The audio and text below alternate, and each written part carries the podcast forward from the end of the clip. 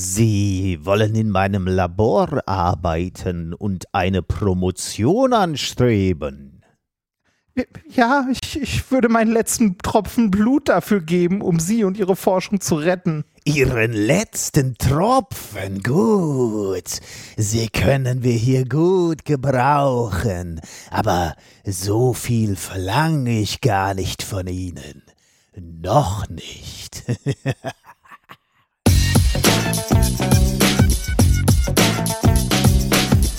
If, you, if you base medicine on, on science, you cure people. If you base the design of planes on science, they fly. Um, if you base the design of rockets on science, they reach the moon. It works. Bitches. Methodisch inkorrekt Folge 235 vom 31.01.2023 direkt vom Aderlass der Wissenschaft. Mit mir heute wieder mein Erstspender Reinhard Remfort. Dr. Reinhard Remford, so viel Zeit muss sein. Und ich bin auch der Erstspender der Wissenschaft, Nikolaus Wörl. Glück auf. Ja. ja. Glück auf. Das, das war übrigens jetzt keine Arroganz, das war angelegt an Graf Dacula. Natürlich, natürlich. Das, das, das Intro kennst du, oder? Ja. Das ne? natürlich, natürlich. ja. Ähm, das werden äh, die lieben Hörerinnen auch erkannt haben. Wir hatten ein Intro, ein Dracula-Intro, ähm, und das ist thematisch relativ nah angegliedert. Oder sagen wir mal so, so der, der verschrobene Humor von Physikern legt nahe, so ein Intro zu machen, denn wir werden heute über das Blutspenden sprechen. Es ist eine Art Spezialfolge, könnte man sagen. Denn Ja, eine Art ist gut. Es ist so irgendwie, also es ist eine Special-Folge. Es Ja, gibt keine, es gibt nicht die, die übliche Struktur. Es gibt keinen Schwurbel, kein Experiment, äh, nur ein Thema und das ist äh, irgendwie wissenschaftlich, aber auch äh, alltäglich. in gewisser Weise gibt es ja ein Experiment, ein medizinisches. wir das beide, stimmt. Das stimmt. Ihr seid nämlich dabei, wenn wir Blut abgenommen bekommen. Genau. Ja. Also äh, wir hatten ein Aufnahmegerät dabei und waren beim Blutabnehmen und äh, davon wollen wir euch gerne berichten. Aber vorher noch einen kurzen Blick auf unser, also wir hatten ein ereignisreiches äh, Wochenende, denn wir waren erst zusammen beim Blutabnehmen. Das war ja schon schön. Da hast du Ja. mir im Delirium äh, dann erzählt, wie du geheißen hättest, wenn du nicht, ähm, wenn du nicht äh, Das- das- männlich das ich- gewesen wärst. Das, das habe ich dir aber nicht beim Blutspenden Ja, erzählt. aber das die- habe ich dir die Legende auf der wär so schön ge-. Ja, Die Legende wäre jetzt so schön gewesen, dass du, da, Nikolas, bevor ich sterbe, möchte ich dir noch mein dunklestes Geheimnis. Reini hätte, hätte nämlich auch einen Namen gehabt, wenn er nicht ein Junge geworden wäre, sondern ein Ja, Mädchen. mein, meine, äh, meine Eltern hätten mich eiskalt Reinhilde genannt. Aber sie, sieh's mal so, der Spitzname wäre der gleiche geblieben. ja, Das ist sehr Ich finde es praktisch. auch äh, unheimlich praktisch, das stimmt. Ja. Ja, Wie, wie ist das bei dir? Hätten deine Eltern einen äh, Mädchennamen ja. gehabt? Ähm, und den hätte ich auch ganz schön gefunden, muss ich sagen. Äh, Annika. Ah, Ähm, Ja. Also ähm, ich er hatte in meiner die Kindheit systemkonforme. Ja, ich habe auch in, mein- in meiner Kindheit nur eine einzige Erinnerung an den Namen ähm, und das wäre bei Pippi Langstrumpf eben gewesen. Ja. Ja.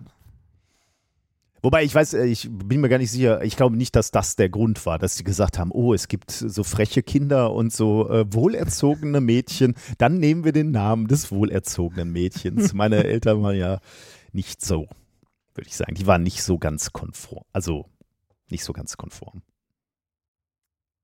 Ich war mal äh, äh, mit denen in, äh, war das Brockdorf? Ähm, also diesem Wiederaufbereitungsanlage. War das Brockdorf? Brockdorf ist ein AKW, oder? Nee, dann war das nicht. Wie, wie hieß denn dieses äh, in Bayern, das Wie- Wiederaufbereitungsanlage? Ähm, ah, ich komm jetzt nicht Äh, ich google es mal ganz schnell. Ja, genau, der, der war, kann ich schon mal die. Geschichte erzählen. Wackersdorf. Wackersdorf, da waren wir, genau. Und da wurde ja auch äh, stark demonstriert und das war das erste Mal, dass ich in meinem Leben äh, sowas wie Widerstand erlebt habe gegen die Staatsgewalt. Also nicht von meinen Eltern, sondern wir sind da nur hingegangen und wir mussten dann die Personalausweise mussten wir vorzeigen und die wurden aufgenommen. Was ich dann als Kind schon ein bisschen komisch fand und so dachte, äh, was macht ihr hier mit mir? Das scheint ja nicht so okay zu sein, hier hinzugehen. Aber äh, naja, da, äh, das habe ich dann mit denen erlebt. Genau. Klingt spannend, sowas habe ich als Kind nicht erlebt. Ich habe erst als Jugendlicher äh, irgendwann äh, auf Demos gegen äh, Tierversuche, Pelze, was weiß ich nicht, was man so in seiner Jugend macht. Aber nicht mit deinen Eltern, oder doch? Nee, nee, nee, nicht mit meinen Eltern. Meine Da- Eltern äh, sind nicht demonstrieren gegangen, die hatten keine Zeit zum Demonstrieren. Echt? Ja, Würdest du sagen? Also, ich überlege gerade, also, nee, vielleicht war das, also, ähm, ich glaube, meine Eltern haben, also, meine Eltern haben sich nicht so super viel für Politik interessiert. Ähm, die haben konservativ gewählt in der Zeit, also, ne, Ja, wie es mhm. zu der Zeit, obwohl ich meiner Mutter auch immer versucht habe äh, zu erklären, dass das nicht die Partei ist, auch wenn christlich im Namen steht, die ihre, also die ihre Werte vertritt oder gut für sie wäre, aber naja, das äh, war in den 50er, 60ern sozialisiert und ähm, Mhm. ja, das ist halt so hängen geblieben. Ähm, also gut, wir waren am letzten Wochenende zunächst, Donnerstag waren wir glaube ich schon, ne? Donnerstag Ja, genau, Nachmittag war waren, waren wir Donnerstag. beim Blutspenden, dann haben wir gepackt für die Tour, denn es ging 2023 wieder los. Wir waren in Berlin und haben unseren ersten Auftritt gehabt. Ausverkauft, viele, viele nette Menschen getroffen, würde ich sagen. Ja, bei den Wühlmäusen, Genau. sehr, sehr nett dort. Schöne Location, schönes Team da vor Ort und es war äh, auch wieder schön auf der Bühne zu stehen für euch. Ähm, wir waren dadurch, dass wir einen Monat nicht aufgetreten haben, auch ein bisschen wuschig auf der Bühne und ein bisschen ne, Er hat aber riesigen Spaß gemacht. Die Stimmung war sehr, sehr war, gut. War sehr gut, ja. Hat richtig Ja. Spaß gemacht. Ähm, genau. Und ja, wir freuen uns schon wieder auf die nächsten Auftritte. Du, du hast mir gesagt, die nächsten sind auch schon wieder ausverkauft, ne? Da brauchen wir gar nicht Werbung für machen. Nee, jetzt Darmstadt und Mainz und die sind, glaube ich, beide ausverkauft. Und Ja, dann, ich bin mir ziemlich sicher, die sind beide ausverkauft. aber dann geht es im, im März weiter mit weiteren Auftritten, glaube ich. Äh, und dann, oder si- sind im Februar auch noch welche? Ist ja auch egal. Aber äh, Ja. jetzt geht es wieder los, sagen wir mal so. Im Februar, äh, im, im Frühling haben wir einiges, äh, was äh, ja, wenn ihr, wenn ihr Lust habt, uns mal live zu sehen, äh, mit uns ein Foto zu machen äh, oder was macht man eigentlich noch so mit uns? Äh, Nix, ne? Anfassen. Reden. Dann kommt zu uns auf, auf Tour, genau. Ähm, dann wollte ich dir noch erzählen, dass ähm, wir haben äh, endlich unser Schullabor eingeweiht, äh, quasi. Also wir hatten schon mal vorher so kleinere ähm, Aktionen, zum Beispiel bei Freestyle Physics, aber ähm, jetzt war es so das erste Mal, dass wir unser Schullabor für eine Oberstufenklasse-Kurs geöffnet haben. Also wir hatten 15 Schülerinnen und Schüler vor Ort und der, Also, also nicht das klassische Schullabor, sondern, äh, also doch, äh, warte mal, war es euer Labor und ihr habt ihn durchgeführt oder war es das klassische Schülerlabor? Ja, genau. Das war mir wichtig oder uns wichtig, dass wir beides haben. Also, dass Ah, wir ja. ähm, zum einen so eine, also der SFB heißt ja Nicht-Gleichgewichtsdynamik kondensat, kondensierter Materie in der Zeitdomäne. Ne? Da kann sich einfach mal gar keiner was drunter vorstellen. Ja. Und deswegen war das so aufgebaut, dass wir erstmal eine grobe Einordnung gemacht haben, also frontal sozusagen. Hm, Was ist das eigentlich? Was macht man da? Und die Idee war auch, dass man so ein bisschen Raum gibt zum, zum Fragen stellen, wie forscht man eigentlich? Ne? Wo kommt das Geld her so? Äh, Was macht man so als Doktorand die ganze Zeit? Dann sind wir ins Schullabor gegangen, also wirklich so Handexperimente und selber experimentieren und selber was in die Hand nehmen. Auch nochmal so irgendwie anderthalb Stunden.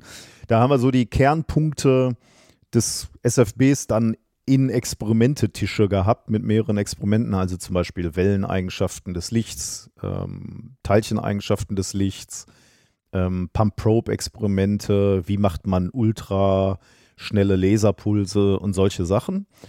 Und dann, und das war mir wichtig, uns wichtig, aber auch der Oberstufe wichtig, ähm, dass sie dann nochmal in echte Labore gehen. Also äh, dann sehen, wie sieht so ein optisches Laserlabor aus beispielsweise. Finde ich auch super, weil so äh, Schülerlabore, da, da stehen zwar auch richtige Sachen drin, also wenn ich mich recht erinnere, in dem Duisburg, da steht ein Mhm. REM drin äh, und diverse andere Messinstrumente, die man auch wirklich benutzt, Ja. aber es sieht ja doch nochmal anders aus als so ein richtiges Labor, ne?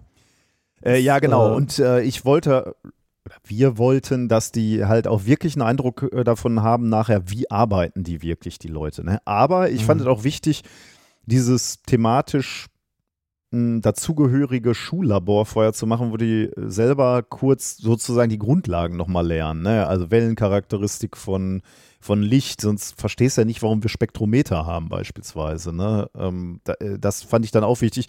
Und äh, es sollte dann halt ein bisschen ineinander greifen, damit du, wenn du dann durch die Labore gehst und da sind Leute und die zeigen dir dann irgendwelche Geräte, dass du so ansatzweise verstehen kannst, warum macht ihr das und warum macht ihr das so, wie ihr das tut? Also äh, das nutzt ja nichts, wenn einer die ganze Zeit erzählt von Femtolasern, äh, Femt Femtosekundenlasern und du hast gar keine, äh, erstmal keine Ahnung, was ist ein Femtosekundenlaser und ähm, zweitens, wofür brauche ich den? Warum muss der, warum treibt der Sonnenaufwand den Blitz also den Laserpuls, den Laserblitz, so saumäßig kurz zu machen. Mhm. Genau. Und hat eigentlich äh, ganz gut wie, funktioniert, wie, ja. Wie viele Leute waren es, sagst du? 15. 15? Ja, ja, 15. und dann konnten wir dann oh. so in dreimal fünf Leute teilen und dann so an Tischen experimentieren lassen. Ich musste nur wieder feststellen, da ich natürlich jetzt kein besonders guter Didakt bin, ne? also äh, ich bin so wahnsinnig ungeduldig. Also Lehrer haben mir auch Feedback gegeben, also jetzt nicht speziell an dem Tag, sondern äh, in, meiner, in meinem ganzen Leben, denn man auch erstmal lernen muss, Stille auszuhalten und nicht Wissen auszuhalten. Ne? Wenn mhm. ich eine Frage stelle, dann bin ich total ungeduldig und dann sage ich, sag ich schnell, ja, ist ja nicht schlimm, dass ihr das nicht wisst, hier, ich zeige es euch, bla bla bla. Ne? Und eigentlich ist ja viel, viel schöner, wenn man die Leute einfach mal selber machen lässt. Ne? Und sagt, ja, manchmal sind die Leute auch einfach nur schüchtern. Genau, ja, genau. Ja, das und äh, und, und, und das muss ich echt lernen. Ne? Ich bin das von dir halt auch so gewohnt, also von, von mit dir, dass wir irgendwo auf Bühnen stehen und irgendwas tun und immer ist hohes Tempo. Ne? Und weiter, weiter, weiter. Macht ja auch Sinn bei so einer Show beispielsweise. Ne? Aber wir, wir, können, wir können das mal ausprobieren bei der nächsten. Einfach mal so schweigen. Ja, ne? einfach mal aushalten. Ne? Ja, das wäre das wär wahrscheinlich eine gute Schule. Wenn ich das vor 500 Leuten schaffe, ähm, dann schaffe ich es vielleicht auch auf einer Schu von einer Schulklasse. Äh, wir, wir haben es wir ja nicht mal in der, in der Show im Letz-, beim letzten Mal geschafft, ähm, äh, da eine Minute mit den Brazzo-Shirts zu stehen. Ne, also das, äh, da haben wir uns schon unglaublich schwer mitgetan. Ja, äh, die Brazzo-Shirts, mit denen wir im englischen Wikipedia-Artikel von Brazzo auftauchen, wie wir letztens gesehen haben. Oh ja, das sollte man. Vielen Dank, wer auch immer von euch das war. Das sollte man nicht unerwähnt lassen. Ähm, äh, auf der Wikipedia-Seite von Brazzo sind wir zu sehen. Ja, auf der englischen wohlgemerkt. Ja, eine ja, deutsche ja, ja, gibt es nicht. Äh, auf eine, eine, eine, eine deutsche gibt es nicht. Äh, damit habe ich mich gefragt, ob Brazzo uns jetzt kennt, weil Nein, der wird doch, der wird sich doch gelegentlich mal seine Website, seine Wikipedia-Seite angucken, oder? Hm, ja, kann sein, aber ich glaube nicht, dass der, und wenn, dann ist es ihm egal. Also, der ist ja gerade auch in Deutschland unterwegs. Vielleicht freut er sich auch, dass wir da mit seinen T-Shirts auf der Bühne stehen. ich meine, wichtig ist ihm, dass er da heilt. Also, dass er den gebenden Blick nee, verbreiten nee, nee, kann. Nee, nee, nee, Wichtig ist ihm Reichweite äh, und die haben wir ihm gegeben. Ja, genau. Nicht, genau. Es gibt keine schlechte Reichweite. ja, wenn sein Blick heilt, dann heilt ja. auch der Blick von unseren T-Shirts, oder? Ja, definitiv. Also zumindest macht er ein wohliges Gefühl im Bauch. oh Gott. Ach, äh, eine Frage noch zu den Schülern, die bei ja. euch im Labor waren. Äh, waren das Physik-LK-Leute oder irgendwie. Grundkurs äh, und LK, aber mehr Grundkurs. Zwölfte Klasse. Aber, aber, schon Physik. Ne? Mhm, also es waren ja. jetzt nicht irgendwie einfach Schüler, die aus Interesse mal gucken konnten oder so. Nee, nee, schon Physik. Okay. Ich habe mir dann in, in, der Vorbereitung, weil ich mich dann gefragt habe, ich wusste gar nicht mehr, was, was hat man in der 12. Klasse für äh, Ahnung von Physik, ne? Wusste ich ehrlich gesagt nicht mehr. Ich, ich, ich, müsste, überle äh, ich müsste überlegen, aber ist das so, äh, weiß nicht, Röntgenröhre, äh, sowas in die Richtung? Äh, ich habe mir jetzt nicht Fadenstrahlrohr. Die, ja, ich äh, auf jeden Fall auch. Ähm, ich habe mir jetzt nicht die, den gesamten Lehrstoff äh, und Lehrplan angeguckt, aber ich mhm. habe mal äh, die Abitursprüfung mir da angeguckt, ne? weil ich habe so gedacht, okay, in der 12. bist ja fast durch dann, dann wird ja nur noch wiederholt. Habe ich mir mal angeguckt der letzten Jahre. Muss sagen, ich glaube nicht, dass ich so ohne, ohne Vorbereitung so eine Abitursprüfung mal eben schaffe. Wobei ich weiß nicht, muss man die ganzen Formeln auswendig kennen oder darf man die in, von einem Formelzettel ab, nachschlagen? Ich weiß das nicht. kommt drauf an. Bei uns war damals auswendig. Also wir, wir hatten nichts, was wir an Hilfe mitnehmen durften und wir hatten auch kein Tafelwerk oder mhm. sonstiges und ich fand das auch immer, äh, also ich habe ja viele Erstsemester unterrichtet und ich fand es immer richtig ätzend, wenn die ein Tafelwerk oder so hatten, mhm. weil viele äh, haben dann diese eine Formel aus dem Tafelwerk auswendig gelernt, ohne die zu verstehen. Und das Schlimme an diesem scheiß Drecksbuch, entschuldige, ich habe echt einen Hass auf dieses Ding, ist, dass da nicht die grundlegenden Formeln drin stehen, also nicht nur, sondern auch irgendwie nach fünf Beispielen für fünf verschiedene Sachen umgestellt. Ah. Und dann lernen die halt Ach, nicht echt? die Formel umzustellen, sondern die lernen oh, fünf Formeln okay, auswendig. Das ist, Und das ist natürlich richtig kacke, ne?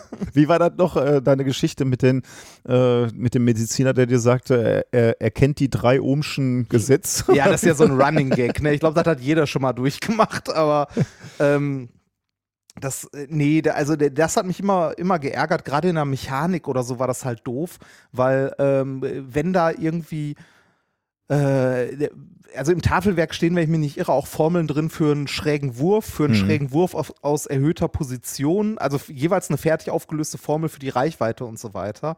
Äh, und das ist halt blöd, wenn die diese Formel lernen, statt die grundlegenden und die dann umzustellen Ja, ja. weil, äh, weil das halt, also es geht mir nicht Ja, darum, dass ich, dass ich denen diese Formel nicht gönne. Ja, das muss man ja eventuell erklären, weil Leute dann sagen so, ja, warum sollen die nicht direkt die richtige Formel lernen? weil es, es geht um das Handwerkszeug, dass man, also es geht nicht darum, irgendwie auszurechnen, wie weit ein Ball fliegen kann oder so, sondern es geht eher um das Handwerkszeug, solche Formeln umzustellen, weil das braucht man später. Man hat äh, später für reale Probleme auch keine fertige Formel, die einem das Ergebnis liefert. Ja. Ja.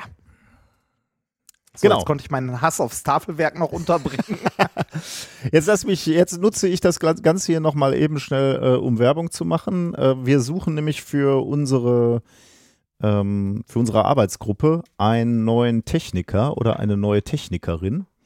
Und ähm, ja, ich wollte mal, fall- falls ihr jemanden kennt, der irgendwo ins schöne Ruhrgebiet kommen möchte oder da, dort schon ist, um ein technischer Mitarbeiter, technische Mitarbeiterin in einer Physikgruppe zu sein, Jetzt kriege ich den Satz nicht mehr hin. Also, falls ihr jemanden kennt, der dafür geeignet ist, äh, sagt Mhm. mal der oder die, demjenigen Bescheid. Ähm, ist, glaube ich, ein sehr spannender Job, weil du halt äh, nah an der Forschung bist, auch mit Rasterelektronenmikroskop oder Ionenstrahlanlagen arbeitest. Klar, auch so was machst wie Wartung und Pflege von Laborgeräten und so. Ähm, Ja. Also äh, d- d- natürlich hat so ein Job auch Schattenseiten, die Verwaltung, aber die hat man überall. Nein, äh, also als Techniker hat man, glaube ich, auch, äh, also schlägt man sich halt auch rum mit Bestellungen und so weiter und Budget und was weiß ich nicht. Aber Ja. das hat man, das hat man ja überall. Generell ist der Technikerjob, glaube ich, gerade in so einem äh, Physiklabor unglaublich spannend, weil es halt ähm, äh, also es gibt keinen Alltag in Mhm. dem Sinne. Und das ist ziemlich cool. ja, ja, das also, kann man so sagen, ja, stimmt. ich, ich glaube, ich glaub, wenn du als Techniker sonst, also als irgendwie, äh, ich, ich weiß nicht, Labortechniker, äh, ist Labortechniker ein eigener Beruf oder ist Techniker, ähm, äh, ist, also ich, ich weiß, Techniker ist eine Art Abschluss nochmal, ne? Also, dass man seinen Techniker macht, aber gibt, also, äh, ich glaube, das ist eine äh, abgeschlossene, als, also, also wenn, wenn ich als mich nicht Physiklaborant und dann Physiklaborant, da macht man dann einen Techniker oder? Ich glaube, Äh, das also- sind eigenständige Ausbildungen. Ähm, zumindest Okay. habe ich versucht, oder wir haben versucht zu recherchieren hier für ähm, die Ausschreibung und äh, Mhm. in die Ausschreibung, die wir auch verlinken in den Shownotes, steht Physiklaborantin, physikalisch-technische Assistentin, Elektroniker, Mikrotechnologe, Mechatroniker, Technikerin. Also es scheint Ah, alles. okay, aber, aber, aber es, es geht dann doch aus verschiedenen, äh, Genau. aus verschiedenen Richtungen. Ja, auf ja, ja, Job, genau. Ne, Ja. Mit verschiedenen Qual Okay. Ich glaube, das ist äh, in so, wie gesagt, in so einer Arbeitsgruppe super spannend und anders als in der Industrie, wo du, wenn du Pech hast, irgendwann mal in einer gut laufenden Maschine sitzt, Mhm. die du im Wesentlichen beaufsichtigst. Ja, das ist, das ist hier nicht, äh, genau wie du sagst. Ne? Da kommen immer mal wieder neue Geräte, zu denen man sich dann berufen fühlen kann oder auch nicht. Du hast hier sicherlich auch ein bisschen Gestaltungsspielraum. Wir haben, wir haben die Ausschreibung auch ein bisschen breit gemacht, wo wir gesagt haben, okay, also warum suchen wir überhaupt? Weil unser lieber Matthias äh, geht jetzt in Rente, das wird ein schwerer Verlust. Aber der hatte natürlich seine Dinge, die er extrem gut konnte und auch gerne gemacht hat. Und äh, da hat er sich jetzt jahrzehntelang drum gekümmert. Aber um jetzt einfach irgendwas rauszugreifen, er war jetzt zumindest bei uns nicht äh, so sehr in der Elektronik, sagen wir mal. Wir könnten uns aber jetzt durchaus jemanden vorstellen, der sagt, der macht unheimlich viel in Elektronik und könnte uns da im Labor helfen. Dann würden wir uns da auch freuen. Ne? Also da, deswegen haben wir relativ breit mal ausgeschrieben und gesagt, wir gucken uns erstmal Leute mit ihren Stärken an. Und niveaumäßig ist da auch viel drin. Ne? Also vom, wie du gerade schon gesagt hast, vom Reinigen der Pumpe oder von Bestellungen aufgeben, weil ich jetzt persönlich jetzt nie so spannend fände, bis hin zu ähm, im Prinzip auch dabei sein, wenn ein Paper geschrieben wird. Also Matthias, der diesen Job hatte, dem haben wir immer gesagt, also du hast die Messung gemacht, du hast die Interpretation der Daten mitgemacht, komm doch mit aufs Paper. Und er hat natürlich gesagt, er wollte nie wissenschaftlich äh, arbeiten und da, da passiert ja nichts mehr in seiner Karriere, wenn er, wenn er erstmal irgendwo Mitte 50 bis ähm, äh, der, er hat gesagt, er braucht nicht auf diese Paper. Also er wollte das nicht. Aber theoretisch wäre das schon möglich und wir würden das auch begrüßen. Einfach mal so aus Gag, ne? Also äh, und äh, außerdem fände ich es, also nicht als Gag im Sinne von, Ja, äh, ich, weiß, ich weiß, wie du meinst. dann aber nehmen wir mal äh, unseren Hamster mit drauf, sondern äh, Nein, wirklich, äh, weil, weil es verdient ist. Ne? Da sind, das sind ja de deutlich, deutlich wichtiger Anteile an so einem Paper, wenn die Messung gut gemacht wurde. Ist unbefristet und 100 Prozent, wenn ich das richtig Ja, sehe. genau. Ne? Hm? Ja, das. Ja, Und, ähm, äh, genau, streut das gerne. Und äh, was ich gerade auch noch gesehen habe, äh, schnellstmöglich und Englischkenntnisse werden erwartet. Ja. Was aber im universitären Umfeld jetzt nicht ungewöhnlich ist, weil man halt äh, nicht nur deutschsprachige Leute zwingend in der Ja. Arbeitsgruppe rumrennen hat. Heißt aber jetzt auch nicht, dass wir da irgendwie, das muss jetzt nicht kein perfektes Oxford-Englisch sein. Nein, nein, nein, ne? man muss sich nur verständigen Genau, ja, können. ja. Also man sollte zumindest grundlegend irgendwie was verstehen. Genau. Ja. Ähm, Physik, Ruhrpott, Kicker und mit mir zusammenarbeiten. Da weiß man nicht, was da das Ausschlusskriterium ist. Genau. Ja, Ähm, das war's, was ich Ja, noch ich, erzählen ich wollte. habe in unserem Sendungsplan äh, von mir aus relativ wenig drinstehen, weil ich abgesehen, dass ich von dir mit in Berlin äh, war und mit dir Blutspenden war, nicht so viel gemacht habe. Ich bin immer noch bei der Bürokratie, mit der ich mich rumschlage äh, und ähm, äh, ja, ein paar andere Sachen, von denen wir später erzählen. So. Dann lass uns doch mal übergehen zu äh, einem Audiokommentar. Äh, ein Audiokommentar, den wir von Miguel bekommen haben. Diesmal sage ich seinen Namen richtig. Beim letzten Mal habe ich ihn Miguel genannt. ähm, Das tut mir leid. Also Miguel hat uns einen Audiokommentar geschickt zu Nematoden. Äh, ich habe ja neulich äh, den, dieses Thema gehabt, äh, der Pilzpate isst sich Mhm. diese Fadenwürmer. Und ich bin ein bisschen schnell gewesen, als ich erklärt habe, wie der Wirkmechanismus des Calciums in den Nematoden äh, ist. Und das erklärt uns Miguel. Äh, Miguel. Ganz schnell, sorry. So, Absicht. Hallo nochmal, hier ist der Miguel. Ähm, ich wollte noch was zum Thema eurer letzten Woche, und zwar dem Thema 187 Pilzpate, klarstellen, weil Nikolas da etwas schnell drüber gegangen ist und äh, ja, ein paar wichtige Details weggelangen gelassen hat. Ähm, und zwar, Nikolas hat nur kurz erwähnt, dass Calcium zum Tod der Nematoden führt. Ähm, und das wollte ich nochmal etwas präzisieren. Nämlich normalerweise führt ein Influx von Calciumionen in Muskelzellen zur Kontraktion der Muskeln. Ähm, dieser Calciuminflux spielt aber auch eine große Rolle beim kontrollierten Zelltod, der sogenannten Apoptose. Der Einstrom von großen Mengen Calcium in die Zellen leitet nämlich die Apoptose ein. Ähm, in unserem Fall produzieren die Pilze das 3-Oktanon, äh, welches ein langkettiges Keton ist.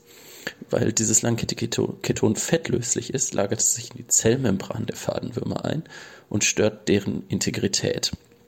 Äh, durch diese gestörten Membranen können jetzt größere Mengen Calcium äh, unkontrolliert in die Zellen strömen.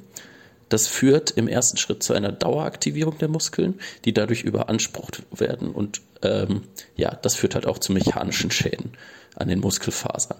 Diese mechanischen Schäden führen dann wiederum zu verstärktem Calcium-Influx. Ähm, genau. Ähm, zusätzlich zu diesen mechanischen Schäden an den Muskelzellen bzw. Muskelfasern führt die, führen diese großen Mengen an Calcium, die jetzt unkontrolliert in die Zellen strömen, auch noch dazu, dass der kontrollierte Zelltod eingeleitet wird.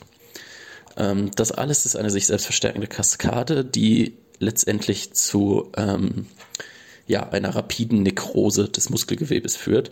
Ähm, wenn die Zellen sterben, wird das Calcium frei, gelangt in die umgebenden Zellen und ähm, ja, der so entstehende Schaden breitet sich dann von den sterbenden Muskelfasern äh, um die umgebenden Muskelfasern weiter aus. Äh, alles zusammen führt das dann zu einer Lähmung und dem relativ schnellen und schmerzhaften Tod der Beute. Ähm, das Ganze zum Beispiel in etwas größerem Maßstab als mit Fadenwürmern wird zum Beispiel von Giftschlangen benutzt und zwar nicht von irgendwelchen, sondern genau genommen von den Vipern. Äh, dazu gehören neben den klassischen Vipern und äh, Lanzenottern auch äh, unter anderem die Klapperschlangen. Ähm, diese Schlangen haben Enzyme in ihrem Gift, die ganz gezielt die Zellmembran von Muskelgewebe zerstören äh, und dann durch den gleichen Mechanismus, den ich gerade beschrieben habe, ähm, wie bei den Pilzen mit den Nematoden, äh, werden halt die Opfer durch die Dauererregung ähm, der Muskeln gelähmt und sterben dann an der, äh, ja, an der Nähe, äh, ja, an dem, an dem, an dem Zersetzen der Muskeln, äh, neben anderen Effekten, die bei dem Schlangengift auch noch dazukommen. Genau. Und äh, ja, in diesem Sinne äh, wünsche ich allen noch eine wundervolle Woche. Gut.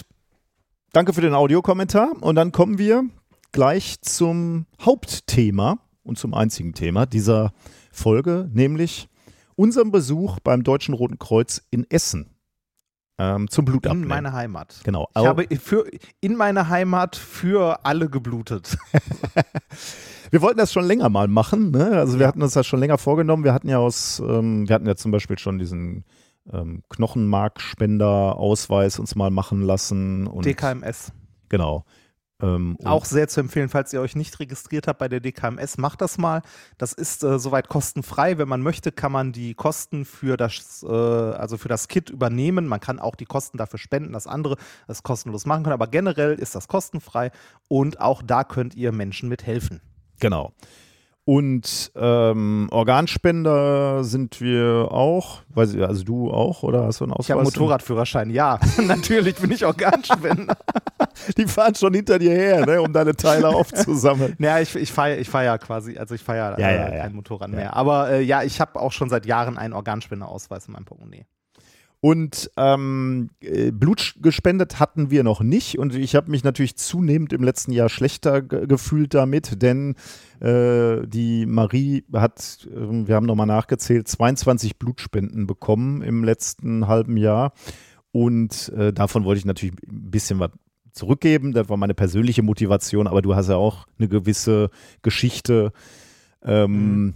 mit äh, mit familiären äh, Gründen, die, äh, die Blut gespendet bekommen haben, denke ich mal. Ich weiß es gar nicht, aber deine Eltern werden ja mal ja, irgendwann ja, Blut reichlich. reichlich. Mein, meine, meine Mutter wurde ja mehrfach operiert, mein Vater, äh, ich überlege gerade, mein Vater wurde nicht so oft operiert, aber meine Mutter wurde mit dem Krebs, den sie hatte, so oft operiert. Also da sind äh, definitiv auch einige Liter an äh, Blut äh, draufgegangen für. Und ähm, Insgesamt werden in Deutschland, und das hört ihr gleich noch, werden erstaunlich viel, ich hätte damit nicht gerechnet, erstaunlich viele Blutspenden benötigt, 20.000 pro Tag etwa. Ich, manchmal liest man von ein bisschen mehr, manchmal von ein bisschen weniger, aber so in, in der Größenordnung wird es äh, da liegen. Ähm, und das ist schon viel, ne? Also, das hätte ich jetzt ehrlich gesagt nicht gedacht. Äh, an die 20.000 Leute pro Tag muss ja erstmal kommen. Ja, ja. Das und, ist unglaublich viel. Und genau, deswegen äh, hatten wir da Interesse und wir wurden dann angeschrieben vom Deutschen Roten Kreuz in Hessen, glaube ich, ursprünglich mal, ähm, dass sie uns einladen würden zum Blutspenden. Und dann habe ich gesagt, ja, Hessen ist ein bisschen weit, ähm, aber der hat uns dann dankenswerterweise vermittelt ans Deutsche Rote Kreuz in NRW und die haben halt ein Blutspendezentrum in Essen, direkt auf der Kettwiger Straße, ne? also auf der mhm. Haupteinkaufsstraße. Ja. Und dann hatten wir die Gelegenheit, da hinzugehen und das hat uns sehr gefreut. Das soll auch ausdrücklich jetzt keine Werbung irgendwie sein für, fürs äh, Deutsche Rote Kreuz, dass man unbedingt da jetzt spenden soll und kann sicherlich überall spenden. Wir können vielleicht gleich auch nochmal drüber diskutieren, die, die Vor- und Nachteile. Ähm, aber ihr werdet gleich raushören, dass wir da ganz äh, gut betreut waren und dass wir uns da sehr wohl gefühlt haben. Ähm, das führt uns im Prinzip jetzt auch schon zum Erlebnis, denn das wollen wir jetzt so ein bisschen mit euch machen. Wir wollen das Erlebnis den Nachmittag mit euch nacherzählen und ihr sollt nachhören, was wir erlebt haben, denn wir haben Audioaufnahmen gemacht von dem Tag. Ähm, genau, ich wurde nämlich schon vor dem Laden angesprochen von einer ah, freundlichen ich, Mitarbeiterin, ich ja, ähm, die, äh, die werben ja so ein bisschen da für, den, für, für die Blutspenden. weit weg. Ja, das, äh, die, äh, du hast ja gerade schon gesagt, Kettwiger Straße, die stehen direkt an der Einkaufsstraße und ähm, haben vorne so ein bisschen abseits des Eingangs so ein kleines Pult stehen, wo immer oder sehr, sehr häufig zwei Mitarbeiter vom DRK stehen und Leute auf der Straße ansprechen, ob sie nicht mal Blut spenden möchten. Da ich ein bisschen früher da war, habe ich, ähm, äh, also ich war so knapp zehn Minuten früher da ähm, und hatte auf euch gewartet, weil wir uns davor treffen wollten und habe in den zehn Minuten ähm, mitbekommen, wie die halt äh, Leute freundlich angesprochen haben und gefragt haben, ob die Blut spenden möchten und äh, das ist ein harter Job. ja, das glaube ich. Das Ähm, das habe ich gemerkt, äh, als sie so erfreut war, als sie nämlich sagte, also mich gefragt hat, haben Sie nicht Lust, Blut zu spenden? Und ich sagte, ja, das habe ich. Ich habe sogar einen Termin. Endlich musste Ja. man nicht mit schlechtem Gewissen sagen, nein, ich muss leider weiter, ich habe keine Ja. Zeit. Ich konnte sagen, ich habe sogar einen Termin, wir kommen mit rein. Da war die sehr erfreut. Ähm, Ja. Genau. Dann sind wir in den Laden rein und dann gibt es so einen kleinen Check-in, fast wie in so einem kleinen Hotel, ne, wo man als erstes seinen Ausweis hinlegt und erste Unterlagen ausfüllt. Ich weiß gar nicht, Adresse. Zumindest als erstes. Ah, stimmt, genau, ja. Wenn man, Ja. wenn man einen Ausweis hat, also einen, einen Blutspenderausweis, dann wahrscheinlich nicht. Dann geht es wahrscheinlich etwas reibungsloser, wobei das war äh, easy peasy, das ging super schnell. Ne? Also Ausweis hingelegt und dann irgendwie E-Mail-Adresse, Telefonnummer und ja, Ja, es wurde einmal die Identität Genau. quasi überprüft, Genau, dass ja. du auch derjenige bist, für den du dich ausgibst. Genau. Und äh, dann sind wir mit diesen, mit einem Zettel, ähm, den wir brauchten für unseren Anamnesebogen, äh, sind wir dann hochgegangen in, in die erste Etage und da war ein Bistro und äh, das war jetzt wirklich, äh, das hat mich überrascht, weil ich hatte so ein bisschen erwartet, okay, das wird jetzt so ein bisschen, ja, entweder wie eine Arztpraxis sein oder wie ein, äh, weiß ich nicht, Also ich habe ich hab schon Tattoo-Studios gesehen, die steriler aussahen. Also, der- also weniger, weniger wohnlich. Und eigentlich ist es, also nein, Sch- Tattoo-Studios sind auch immer, ähm, auch immer steril, aber eigentlich eher wohnlicher. Ich habe da auch, äh, also ich hätte auch was Medizinischeres erwartet. Irgendwie Mhm. so wie, wie im Impfzentrum. ja genau, ja. So, ne, so Kabinen und Abtrennungen und so. Und äh, das war wirklich wie, also wie so ein kleines, nettes Bistro. Ich würde sagen, am besten vergleichbar mit äh, der Cafeteria in der Uni. Oh ja, stimmt, ja. Da, da Nur- es nur- genau. Nur netteres Personal. Nein, mittlerweile äh, in Duisburg haben wir ganz tolles Personal. Ich hatte früher schon mal, hatte man etwas. Ja, ja, das, äh, aber das hat sich auch geändert. Aber äh, ich würde sagen, das ist äh, am besten damit zu vergleichen. Also es hat den Namen Bistro schon irgendwie verdient. Nicht Ja, so genau. wie das Bord Bistro bei der Bahn. Und wir Das- wurden dann auch sofort gut ver verpflegt. Also es gab äh, Kuchen dann erstmal, ne? Wir haben dann erstmal viel Kuchen gekriegt. Oder gab es auch Ja, man- Brötchen? Weiß ich gar nicht mehr. Ich glaube, viel Kuchen.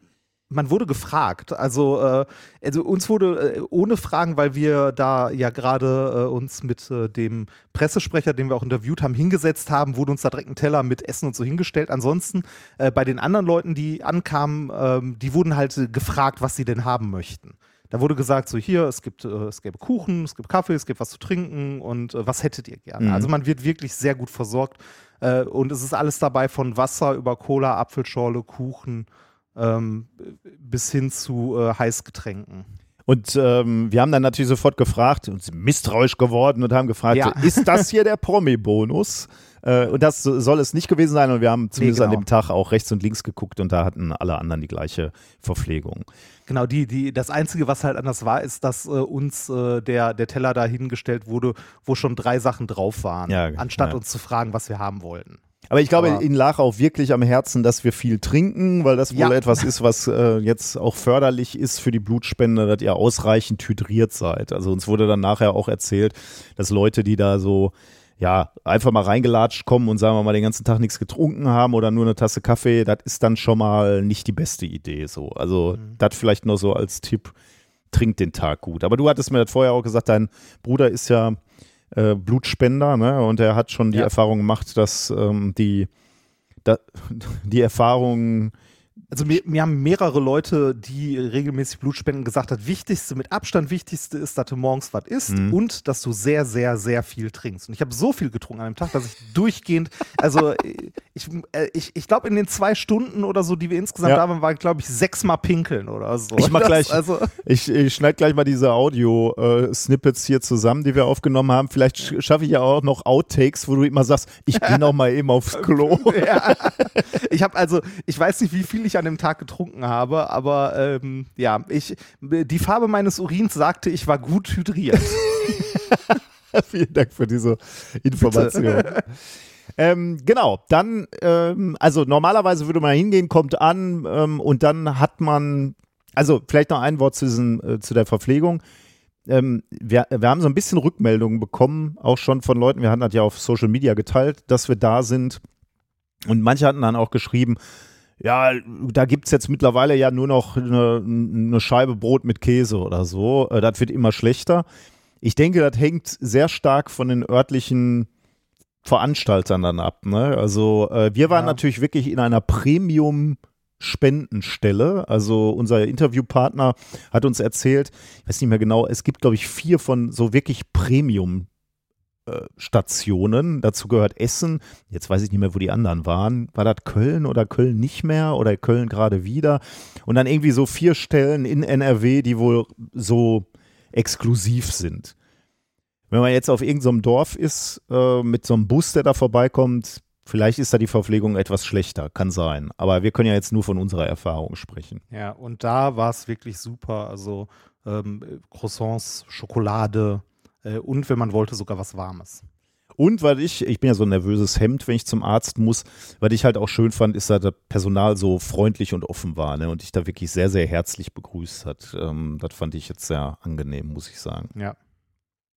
Genau, dann sind wir mit diesem Zettel, den wir bekommen haben, unten beim Check-in, sind wir ähm, an iPads gegangen. So zukunftsträchtig war das. Da musste man Ja, da, da funktioniert's. Da musste man einen QR-Code scannen und dann konnte man den Anamnesebogen ausfüllen. Das waren 30 Fragen oder 30 plus, so ein paar Unterfragen gab es dann auch noch im Wesentlichen, die man ausfüllen musste.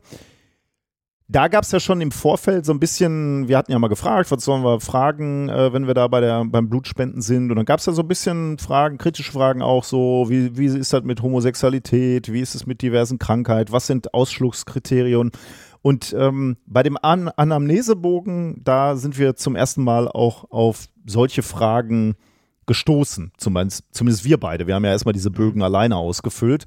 Fragen konnten wir dazu dann noch nicht stellen. Also man hätte einen Arzt rufen können, der hätte dann Fragen auch beantwortet, wenn man dann das Kreuz nicht hätte setzen wollen. Aber wir haben das erstmal so ausgefüllt. Mm, Aber wir haben nachher dann kritische Fragen gestellt. Aber ihr könnt hier schon mal einen Einblick gewinnen, welche Informationen denn von euch da gefordert werden.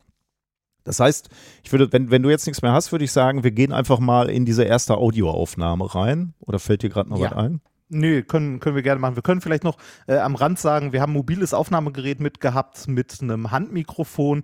Das heißt, äh, der Ton ist vielleicht nicht immer perfekt, weil natürlich im Hintergrund auch äh, der normale Betrieb dort weiter lief. Von Geschirr wird in Genau. den Schrank eingeräumt bis Menschen, die sich unterhalten.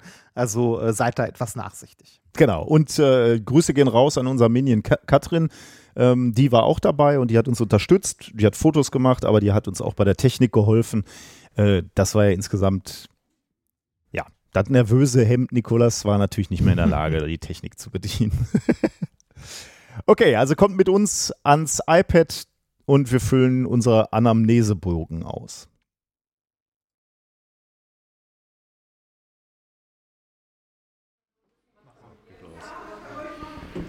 So, Reini, wir sind beim Deutschen Roten Kreuz in Essen Ja, auf der Schönkettwiger Straße. Die ist wirklich schön. Also nein, die war mal schön. Aber hier ist schön. Das stimmt, das ist äh, etwas anders, als wir es erwartet haben. Also ich habe eher so ein, ähm, äh, sagen wir mal, medizinisch steril bis containerhaftes Ambiente erwartet. Aber es, wir sitzen gerade in einer Art Café, Bistro kann man sagen. Ein, es heißt Bistro. Es ist ein Bistro. Ja, vieles heißt Bistro, sieht dann aber trotzdem aus wie eine Hinterhoftoilette. Aber hier ist es wirklich extrem gemütlich. Ähm, und wir wurden ganz freundlich begrüßt mit äh, Kuchen, Gebäck und mit äh, Getränken. Und wir haben als allererstes gefragt, ob das die Normalbehandlung ist oder die Spezialbehandlung für Podcastende. Aber es, uns wurde vergewissert, dass es normal ist. So, als äh, erstes gab es für uns äh, Papierkram. Wie soll es doch anders sein? Wir sind schließlich in Deutschland. Das heißt, als allererstes die Datenschutzgrundverordnungskonforme Einwilligung zur Verarbeitung der Nutzung ihrer persönlichen Daten. Unterschreibe ich sehr gerne. Ähm, und dann äh, das Spenderformular, wo man seinen Hausarzt angibt und äh, sich halt zum Spenden bereit erklärt. Genau, und jetzt äh, passiert was Überraschendes, denn äh, wir müssen natürlich auch noch einen Amnesebogen ausfüllen und da habe ich jetzt viele Papierseiten erwartet, aber die gibt es hier nicht, sondern ähm, wir äh, sind, wir haben iPads in die Hand gedrückt bekommen, die, womit wir jetzt einen QR-Code einscannen sollen und dann dürfen wir diesen Bogen ausfüllen und das versuchen wir jetzt mal gerade. Hier merkt man als erstes, wir sind nicht im öffentlichen Dienst. Hier ist digital. Ach so. Warte, ich halte das hier mal vor. Jetzt muss ich mein Geburtsdatum eingeben. Ich bin mal gespannt, ob ich das hier gebacken kriege, äh, parallel podcasten und äh, Informationen über mich preisgeben. Aber bisher war es einfach mein Geburtsdatum und mein Geschlecht. Bis dahin geht es schon mal ganz okay. Wobei, da möchte ich anmerken, da fehlt mir der Divers-Button. Können wir gleich mal fragen, äh, was man da machen soll. Oh, und hier steht uns schon unser äh, Counter, wie viel Blutspenden wir schon gemacht haben. So ein bisschen wie Pokémon fangen, ne? Null, genau. Okay, dann drücken wir mal auf Fragebogen. Sehr, sehr schön finde ich auch, jetzt steht da, damit haben sie bisher null Menschen geholfen. Das klingt ein bisschen vorwurfsvoll. Ein bisschen, ja. Ähm, okay, und jetzt kommen äh, 30 Fragen, wobei ich sehe gerade, es gibt wohl auch noch Unterfragen. 1.1 ist nämlich zum Beispiel die Frage, ob ich mich heute krank fühle oder ob ich im Moment krank geschrieben bin. Nein, das bin ich nicht. Wiegen Sie mindestens 50 Kilo? Ja. Hatten Sie in den letzten sieben Tagen Fieber oder eine zahnärztliche Behandlung? Nein. Hatten Sie in den letzten vier Wochen Durchfall, Bauchschmerzen, Erbrechen? Nein. Waren Sie in den letzten vier Monaten in ärztlicher heilpraktischer Behandlung oder im Krankenhaus? Nein. Haben oder hatten Sie eine oder mehrere der folgenden Erkrankungen? Gefäßerkrankungen, Thrombose, Herzinfarkt, Herzdruckstörung, Schlaganfall, Nervenerkrankungen, zum Beispiel Epilepsie, wiederholte Ohnmachtsanfälle, Erkrankungen von Haut, Blut, Lunge, zum Beispiel Asthma, Leber, Niere, Magen oder Darm, chronische Erkrankungen wie Allergien, Zuckerkrankheit, Alkoholkrankheit, Tumor, zum Beispiel Krebs. Kann ich Nein ankreuzen.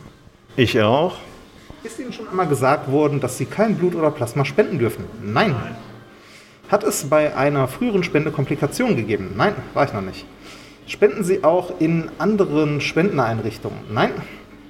Werden Sie in den zwölf Stunden nach Ihrer Spendetätigkeiten in Beruf oder Hobby ausüben, die Sie oder andere gefährden könnten? Kommt drauf an. Wann ist unser nächster Auftritt und du hantierst mit Tesla-Trafos rum? Da ist aber nicht in den nächsten zwölf Stunden. Ja, stimmt nicht. Das äh, passt zum Glück gerade ganz knapp. Also nein. Ne? Also letzten vier Monate. Krankheitserreger wie Ebola Kontakt gehabt? Nein. Leberentzündung oder HIV? Nein. Hatten Sie in den letzten vier Monaten eine Akupunktur? So, Reine, jetzt. Ja, das, das, ist jetzt die, das ist jetzt die Frage. Eine Akupunktur zählen dazu Tätowierungen? Das fände ich interessant. Also ich, ich fände es schön, wenn hier in Klammern noch erklärt dahinter stehen würde, sowas wie auch Okay. Tätowierung. Aber nein, ich hatte auch keine Tätowierung. Aber bei Fragen könnte man jetzt ein Arztgespräch. Ah, okay. Haben Sie sich in den letzten vier Monaten tätowieren lassen oder einer an anderen Maßnahmen unterzogen, die Haut oder Schleimhäute verletzt, wie Piercing, Ohrlochstechen, permanentes Make-up, Body Modification? Nope. Hatten Sie in den letzten vier Monaten mit einer Person in einem Haushalt gelebt, bei der eine Leberentzündung, Hepatitis festgestellt wurde? Nein. Sind Sie in den letzten vier Monaten in Berührung mit Blut einer anderen Person gekommen? Nein. Haben Sie jemals eine Blutübertragung erhalten? Ich glaube nicht. Weiß ich. nicht. Hatten Sie in den letzten vier Monaten eine Endoskopie? Nein. Äh, irgend. Im Äh, Sexualverkehr können Infektionen wie zum Beispiel HIV oder Hepatitis übertragen werden. Direkt nach der Ansteckung mit HIV und oder Hepatitis kann ein Spender, ohne es zu wissen, infiziert sein und durch sein Blut den Empfänger der Spende anstecken. Leider können Labortests eine Infektion zum Teil erst bis zu vier Monate nach der Ansteckung nachweisen. Daher schützen Sie mit Ihrer ehrlichen Antwort die Empfänger Ihrer Spende. jetzt bin ich gespannt. Das haben wir verstanden. Und jetzt hatten Sie in den letzten vier Monaten Sexualverkehr mit insgesamt mehr als zwei Partnern? Als Mann mit einem neuen männlichen Partner oder mit mehr als einem männlichen Partner? für den Sie Geld oder andere Leistungen, Unterkunft, Drogen erhalten oder bezahlt haben, mit einer Person mit einer der vorgenannten Verhaltensweisen, mit einer Person, die mit HIV oder Hepatitis Viren infiziert ist, mit einer Person, die im Ausland geboren ist oder mehr als sechs Monate dort gelebt hat. Da hätte ich, äh, Da hätte ich Fragen zum letzten da, Punkt. da Ne? hätte ich tatsächlich eine Frage. Äh, weil, weil, warum? Also, Ja, vor allem äh, irgendwann mal geboren. Ne? Aber das, das können wir ja nachher dann mal. Äh, mit einer Person, die im Ausland geboren ist oder mehr als sechs Monate dort gelebt hat. Ja, äh, hast du Ja gemacht? ja. Meine Frau wohnt in Österreich. Das ist im Ausland. Da bin ich mal gespannt, wie gleich dein Ärzt Arztgespräch äh, läuft. Haben Sie in den letzten vier Monaten eine medikamentöse HIV-Präexpositionsprophylaxe eingenommen? Nein. Nicht, dass ich wüsste. Haben Sie schon einmal Drogen gespritzt oder geschnupft? So, wir bleiben mal bei mir auf meiner Seite. Ich sage nein. Wer weiß, was bei Reini. Oh, das geht für, gleich für Reini weiter. Waren Sie innerhalb der letzten vier Monate in Haft? Ich nicht. Haben Sie jemals Spritzen erhalten, die nicht ärztlich verschrieben wurden? Nein. Ähm, Muskelaufbau. Jetzt kommt meine äh, Dopingkarriere zum Vorschein. Haben Sie jemals Frischzellen bzw. Gewebetransplantate oder Gewebeextrakte von Tieren erhalten? Nein. Sind Sie in den letzten zwölf Monaten nach Tierkontakt gegen Tollwut geimpft worden? Nein. Erhielten Sie in den letzten zwölf Monaten tierisches Serum? Nein. Sind Sie im Ausland geboren? Nein. Haben Sie jemals länger als sechs Monate im Ausland gelebt? Ich nicht. Waren Sie in den letzten sechs Monaten auch kurzfristig im Ausland? Ähm, ich nicht. Ne? Ich schon. Wurde bei Ihnen jemals eine Malaria festgestellt? Nein. Haben Sie Tuberkulose, Syphilis, rheumatisches Fieber, Salmonelleninfektion? Nein. Wurde bei Ihnen jemals eine der folgenden seltenen Krankheiten festgestellt? Jetzt kommen ganz viele seltene Krankheiten, die Lepra unter anderem Fleckfieber. Hasenpest. Hasenpest. Nein. Haben Sie innerhalb der letzten vier Monate oder heute am Spendetag Tabletten oder ähnliche Medikamente genommen? Ja, da muss ich ja sagen, weil ich gegen Bluthochdruck was nehme. Gucken wir gleich mal. Haben Sie in den letzten drei Monaten Tablette zur Behandlung von schweren Formen von. Ah, drei Jahre, sorry. Schuppenflechte, Akne eingenommen oder Hautexem? Nein. Wurden Sie in den letzten vier Mon Wochen geimpft? Nein. Wurde bei Ihnen oder einem Ihrer Blutsverwandten die Kreuzfeld-Jakob-Krankheit festgestellt? Nein. Wurden Sie vor 1996 mit Hormonen der Hirnhanddrüse behandelt? Nein. Haben Sie jemals Hornhaut, Hirnhaut oder andere Transplantate erhalten? Nein. Das habe ich gelesen, finde ich interessant. Haben Sie sich in den Jahren 1980 bis 1996 insgesamt länger als sechs Monate im Vereinigten Königreich aufgehalten, Großbritannien oder Nordindien? Fragen wir gleich mal, was das damit auf sich hat. Ich jedenfalls nicht. Nach dem 1.1.1980 operiert wurden oder haben Sie dort eine Blutübertragung erhalten? Okay, und dann sagen wir noch, dass wir bereit sind, einen medizinischen Eingriff vorzunehmen, bestätigen das, nehmen was zur Kenntnis. Äh, Und dann, dann kommt noch ein äh, spannender Bildschirm, äh, nämlich ob mein Blut verwendet werden soll. Es, das ist eine Möglichkeit, hier anonym zu spenden. Also wenn du jetzt wirklich irgendwie mit Leuten hier wärst, die nicht wissen sollten, dass du irgendwie, sagen wir mal, HIV hast. Ja. Oder Drogenproblem oder Genau. aus irgendeinem anderen Grund nicht möchtest. Äh, Dann könntest du jetzt sagen, ja, nehmt mein Blut, aber schmeißt es wieder weg. ich habe äh, hier ist noch, äh, hast du den hier auch? Äh, ja, habe ich auch gehabt. Den habe ich noch nicht gelesen. Ich auch nicht, habe ich schnell weggedrückt. Oh, ernsthaft? Vertrauliche Spende Selbstausschuss erläutert Infektionskrankheiten wie äh, übertragen. War schon mal wieder aus. Ähm, als nächstes kommt, glaube ich, jetzt gleich das Ärztegespräch. Da gucken wir mal, ähm, das werden wir nacherzählen, denke ich. Gut, da sind wir wieder in, in der Rückschau quasi. Wir haben jetzt unsere Bögen, Anamnesebögen ausgefüllt und jetzt durften wir zum Arzt. Das heißt gar nicht, ne? Nicht, nicht sofort zum Arzt, sondern. Nicht sofort. Es wurde vorher noch ähm, ein anderer, also ein Blutwert bestimmt, der kritisch ist, ähm, ob man an dem Tag spenden darf oder nicht, und zwar der Eisenwert. Genau, der HB-Wert, der wurde bestimmt. Merkwürdigerweise war dein Eisenwert höher als bei mir. Ja. Warum auch immer, ich lutsch mehr Nägel oder so. Ich habe keine Ahnung. Der war auch nicht viel, ne? ein klein bisschen. wir waren, wir waren beide. Ich würde ich würd sagen, das liegt im Rahmen der Messungsgenauigkeit. das könnte, oder das, das so. könnte stimmen, ja, genau. Also ein ganz, ganz kleiner Pieks am Ohrläppchen, haben wir gar nicht gemerkt, also ich zumindest nicht. Ähm, ähm, ja, äh, da wurde der HB-Wert sofort vor Ort bestimmt und die Temperatur wurde gemessen. Also wenn ihr jetzt irgendwie Fieber hättet, dann dürftet ihr auch nicht zum Spenden gehen, weil das natürlich, ja klar, dann hättet ihr ja irgendeinen Infekt und dann verzichtet man lieber drauf. Erstens will man euch dann nicht schwächen und zweitens will man dann auch vorübergehend euer Blut nicht. Genau, aber wir waren beide clear und durften dann zum Arzt. Ähm, da geht man dann natürlich alleine rein. Äh, da sind wir nicht zusammen reingelatscht. Ähm, ich versuche mich gerade mal zu erinnern, was der Arzt bei mir gemacht hat. Der hat sich angeguckt, welche Medikamente ich angegeben hatte. Mhm. Ähm, die waren, also ich hatte ja so ein Bluthochdruck-Medikament, ein leichtes nehme ich. Da sagte er, das ist kein Problem. Und ähm, ich hatte eine Hyposensibilisierung in der Woche gestartet und hatte am Montag eine Spritze gekriegt. Da hat er dann auch geguckt, wie lange die her sein musste zum Blutspenden. Aber die musste auch erst einen Tag her sein. Also auch kein Problem. Also nach einem Tag darfst du wieder spenden. Und das war bei mir gegeben. Deswegen war das auch kein Problem. Und dann hat er, glaube ich, Blutdruck gemessen noch bei mir. Ne? Der war dann, der war hoch, wie immer, wenn ich beim Arzt bin, aber nicht zu hoch, ähm, dass ich nicht hätte spenden dürfen.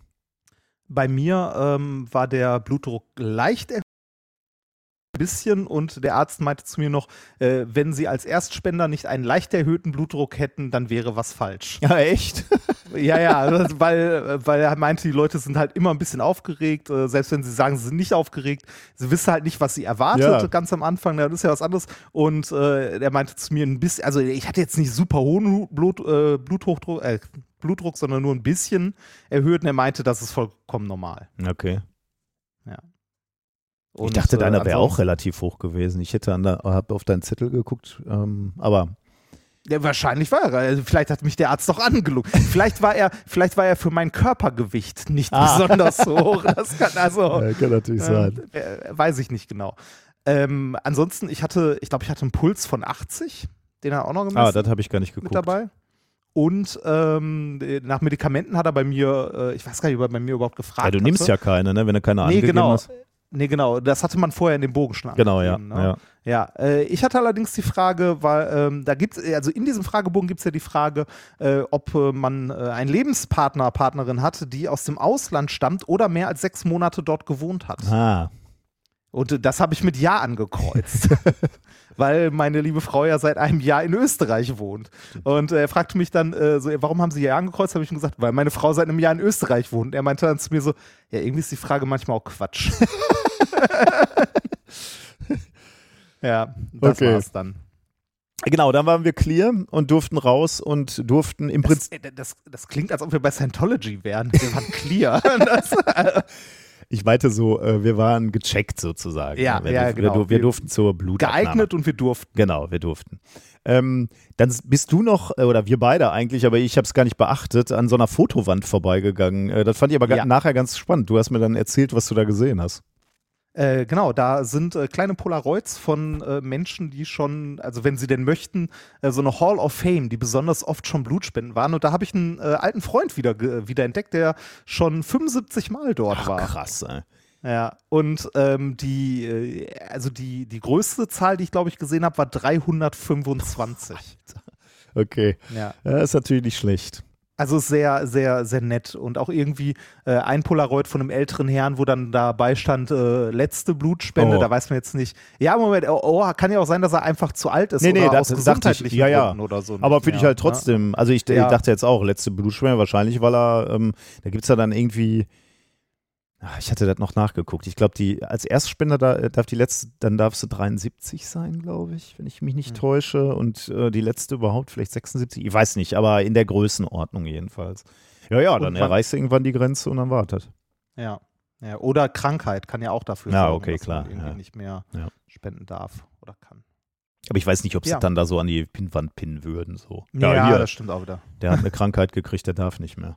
Ja, das, Genau, und ähm, dann sind wir zur Blutabnahme gegangen. Das ist ein relativ, also in dem Fall ein relativ großer Raum, wo acht Liegen, glaube ich, stehen. Ne? Großzügig weit auseinander. Und wir haben uns dann auf zwei Liegen, wurden wir gelegt, die dicht beieinander sind, damit wir Ja. nicht so völlig entkoppelt waren. Mm, Das Mikro war eher bei mir, deswegen bist du an, in vielen Teilen etwas leiser, wobei wir auch mal hin und her gereicht haben. Aber äh, das war die schwerste Audio-Aufnahmesituation. Also ähm, wir versuchen das Möglichste da rauszuholen. Nachher wird es dann wieder ein bisschen besser. Aber wir wollten euch halt bei dem Moment dabei haben, wo wir gestochen werden. Also ähm, ja, hier kommt jetzt die Blutabnahme. Ähm, wir sitzen jetzt in einem etwas größeren Raum auf zwei Liegen. Reini ist noch knapp bei Bewusstsein. Wir werden jetzt simultan abgearbeitet, hieß es gerade. Das möchte ich hier noch auf jeden Fall zum Protokoll geben. Genau, aber die Liegen sind schon mal sehr gemütlich. Hier könnte ich etwas länger bleiben. Ähm, die Arme werden jetzt vorbereitet. Und dann schauen wir mal. Ich spreche jetzt auch, ne? Ja, okay. So, das wird in der Regel so sieben bis zehn Minuten dauern. Okay. Wir entnehmen einen halben Liter Blut. Wie viel Blut habe ich eigentlich? In der Regel hat man so fünf bis sieben Liter. Es gibt Okay. eine Faustregel, die besagt 80 Milliliter Blut pro Kilogramm Körpergewicht. Jetzt. Jetzt wird es persönlich. Spannend. Ja, aber, aber es werden immer 520 abgenommen, habe ich gerade gehört. 28. 528. Aber ich meine, das ist dann ja prozentual bei manchen Menschen ein bisschen mehr und bei manchen ein bisschen weniger. Genau. Sollte während der Spende etwas sein und Sie fühlen sich unwohl, sagen Sie bitte Bescheid. Dann sage ich Bescheid, Das ja. jederzeit abbrechen. Ne? Machen Sie heute bitte nichts mehr, was den Kreislauf belastet. Versuchen Sie den restlichen Tag immer noch ein bisschen mehr Flüssigkeit aufzunehmen, als Sie sonst gewohnt sind. Ne? Ja. Gemerkt, ne? Wir arbeiten hier im Spiel. Aber die schlechtere Position. Beim Reini läuft es schon, bei mir noch nicht. Aber ich, ich habe ja auch Zwischenfragen gestellt. Jetzt bitte einmal Ihren Namen und das Geburtsdatum. Das müssen wir einmal abgleichen. Nikolas Wörl, 25.04.1974. So, jetzt die Faust bitte schließen.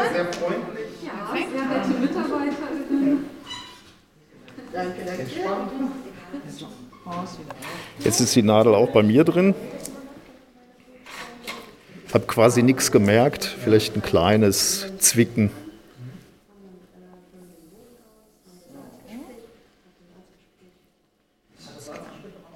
Das ist jetzt im Grunde genommen, das wir jetzt gerade entnehmen, ist das Labor. Das Labor wird immer gemacht, zu jeder Spende erneut. Das Arztgespräch findet auch zu jeder Spende erneut statt. Und der Fragebogen wird auch immer wieder neu ausgefüllt. Es kann ja immer sein, dass zwischen zwei Spenden sich irgendwas verändert hat. Ne? Und los geht's. Reini hat ein bisschen Vorsprung. Ich, ich drück mal ein bisschen.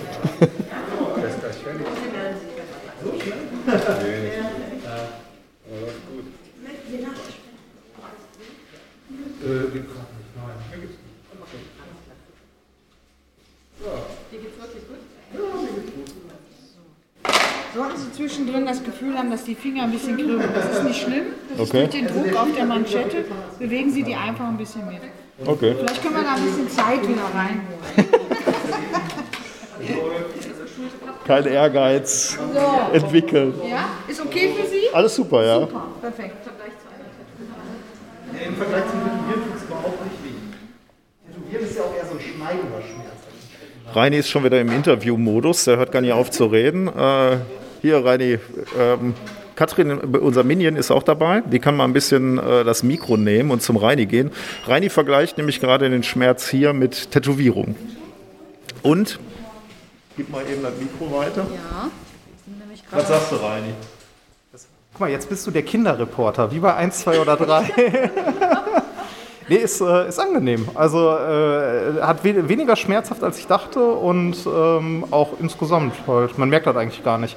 Ich bin nicht so scharf drauf, da hinzugucken, weil ich nicht so scharf drauf bin, äh, eine dicke Nadel in meinem Arm zu sehen. Also äh, bin halt kein Frankfurter. Aber sonst, Er hat noch genug um schlechte Witze zu machen, ne? Genau. Nee, ist, ist okay. Also kann man mal machen. Noch nie so schnell so viel abgenommen. Oh ja, stimmt. Ja, Gleich leichter, ne? ja richtig. Und auch für den Podcast nochmal, äh, Tattoo, Tattoo-Schmerzen sind andere als Ja, ganz andere. Das ist eher ein schneidender Schmerz als ein stechender. Und hier hat man einmal wirklich, es ist ein minimaler Pieks. Ich glaube, die Impfung hat äh, mehr wehgetan. Also habe ich mehr gemerkt, auf jeden Fall. Ja. So. Und auch sonst so von den Leuten her super nett hier. Ne? Ja, super, super angenehm. Es gibt gutes Essen, es gibt gute Getränke. Alles entspannt. Wir haben nachgefragt, das ist ja keine MINT-Korrekt-Sonderbehandlung, das ist Standard, ne, dass man hier Essen trinken. Ja.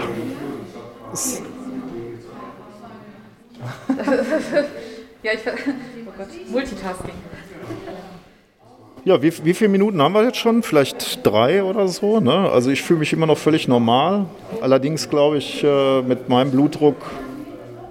was hast du eigentlich für einen, äh, hier für einen Eisenwert? Äh, Eisenwert muss ich gleich nochmal gucken. 12, Komma irgendwas, HB-Wert. Was hast du denn? Oh, das ist viel besser, ja. Warum hast du denn so guten? Also Reini, ich weiß nicht, wie die Akustik ist. Reini hatte einen HB-Wert von 16, Komma irgendwas. Und ich muss gleich nochmal gucken, ich hatte 12 oder 13. Nee, ich glaube, oder 14 sogar. Weißt du, da kommt der Sport. Was? 16? Ah, dann ist gut. Okay. Dann war ich gar nicht so schlecht. 16, okay. Aber ich glaube, minimal war 13, ne? Bei 13. Ah, okay. Bei 13 darf man gar nicht mehr spenden. Genau. Okay, dann äh, bin ich doch nur äh, ganz marginal unterhalb von Reini. Bestimmt hat Reini sich wieder fleischhaltig ähm, ernährt in den letzten Tagen. Pizza mit Salami. Ich weiß nicht, ob eine Pizza mit Salami der lang. Oder?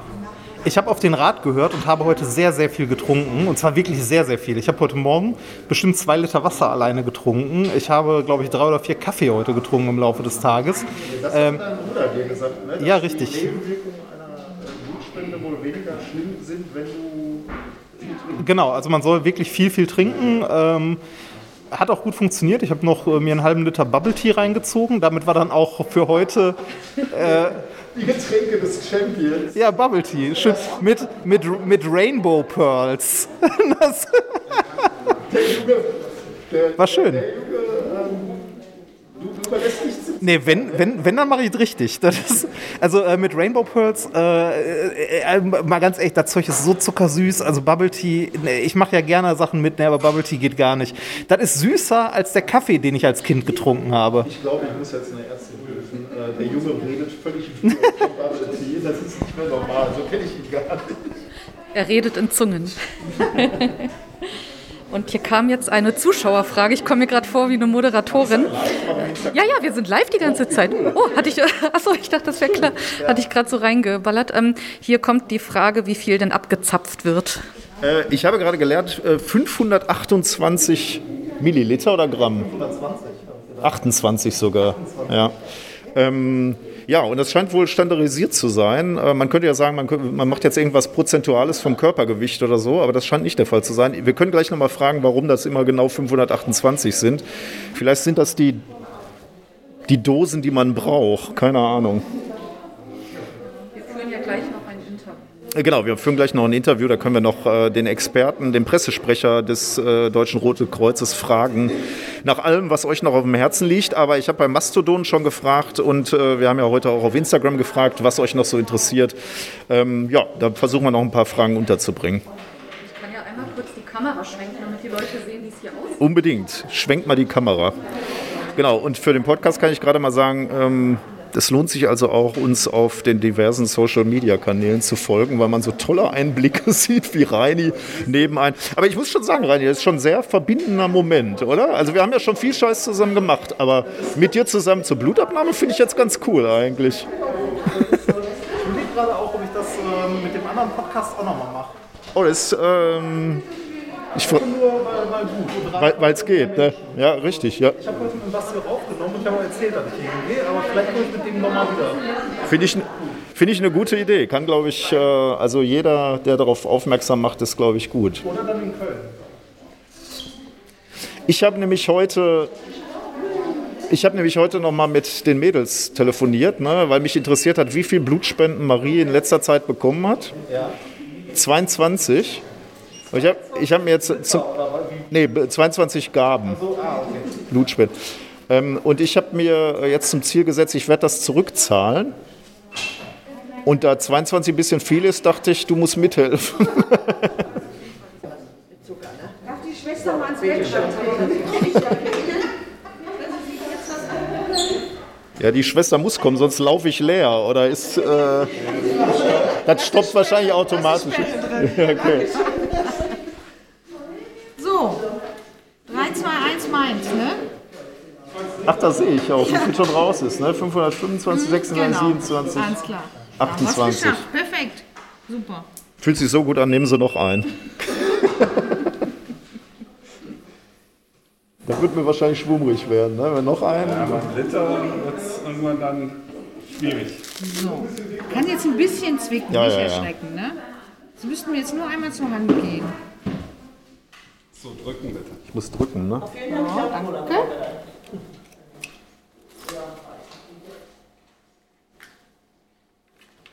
Okay, das ging gut, oder? Wir, haben, wir fühlen uns immer noch gut. Und ich glaube, uns wurde geraten, dass wir jetzt noch ein bisschen liegen bleiben. Korrekt, genau. Zehn Minütchen bitte hier ausruhen. Sehr gut. Ne? Tupfer bleibt zwei Stunden dran. Da kommt jetzt noch ein Stauband drüber, damit so ein bisschen gleichmäßiger Druck auf der Funktionsstelle ist. Und dann hier schön zehn Minütchen ausruhen. So, dann gibt es schon mal eine kleine Erfrischung. Oh. Bitte schön. Cola. Gibt es einmal im Jahr, wenn Sie hier sind. Ne?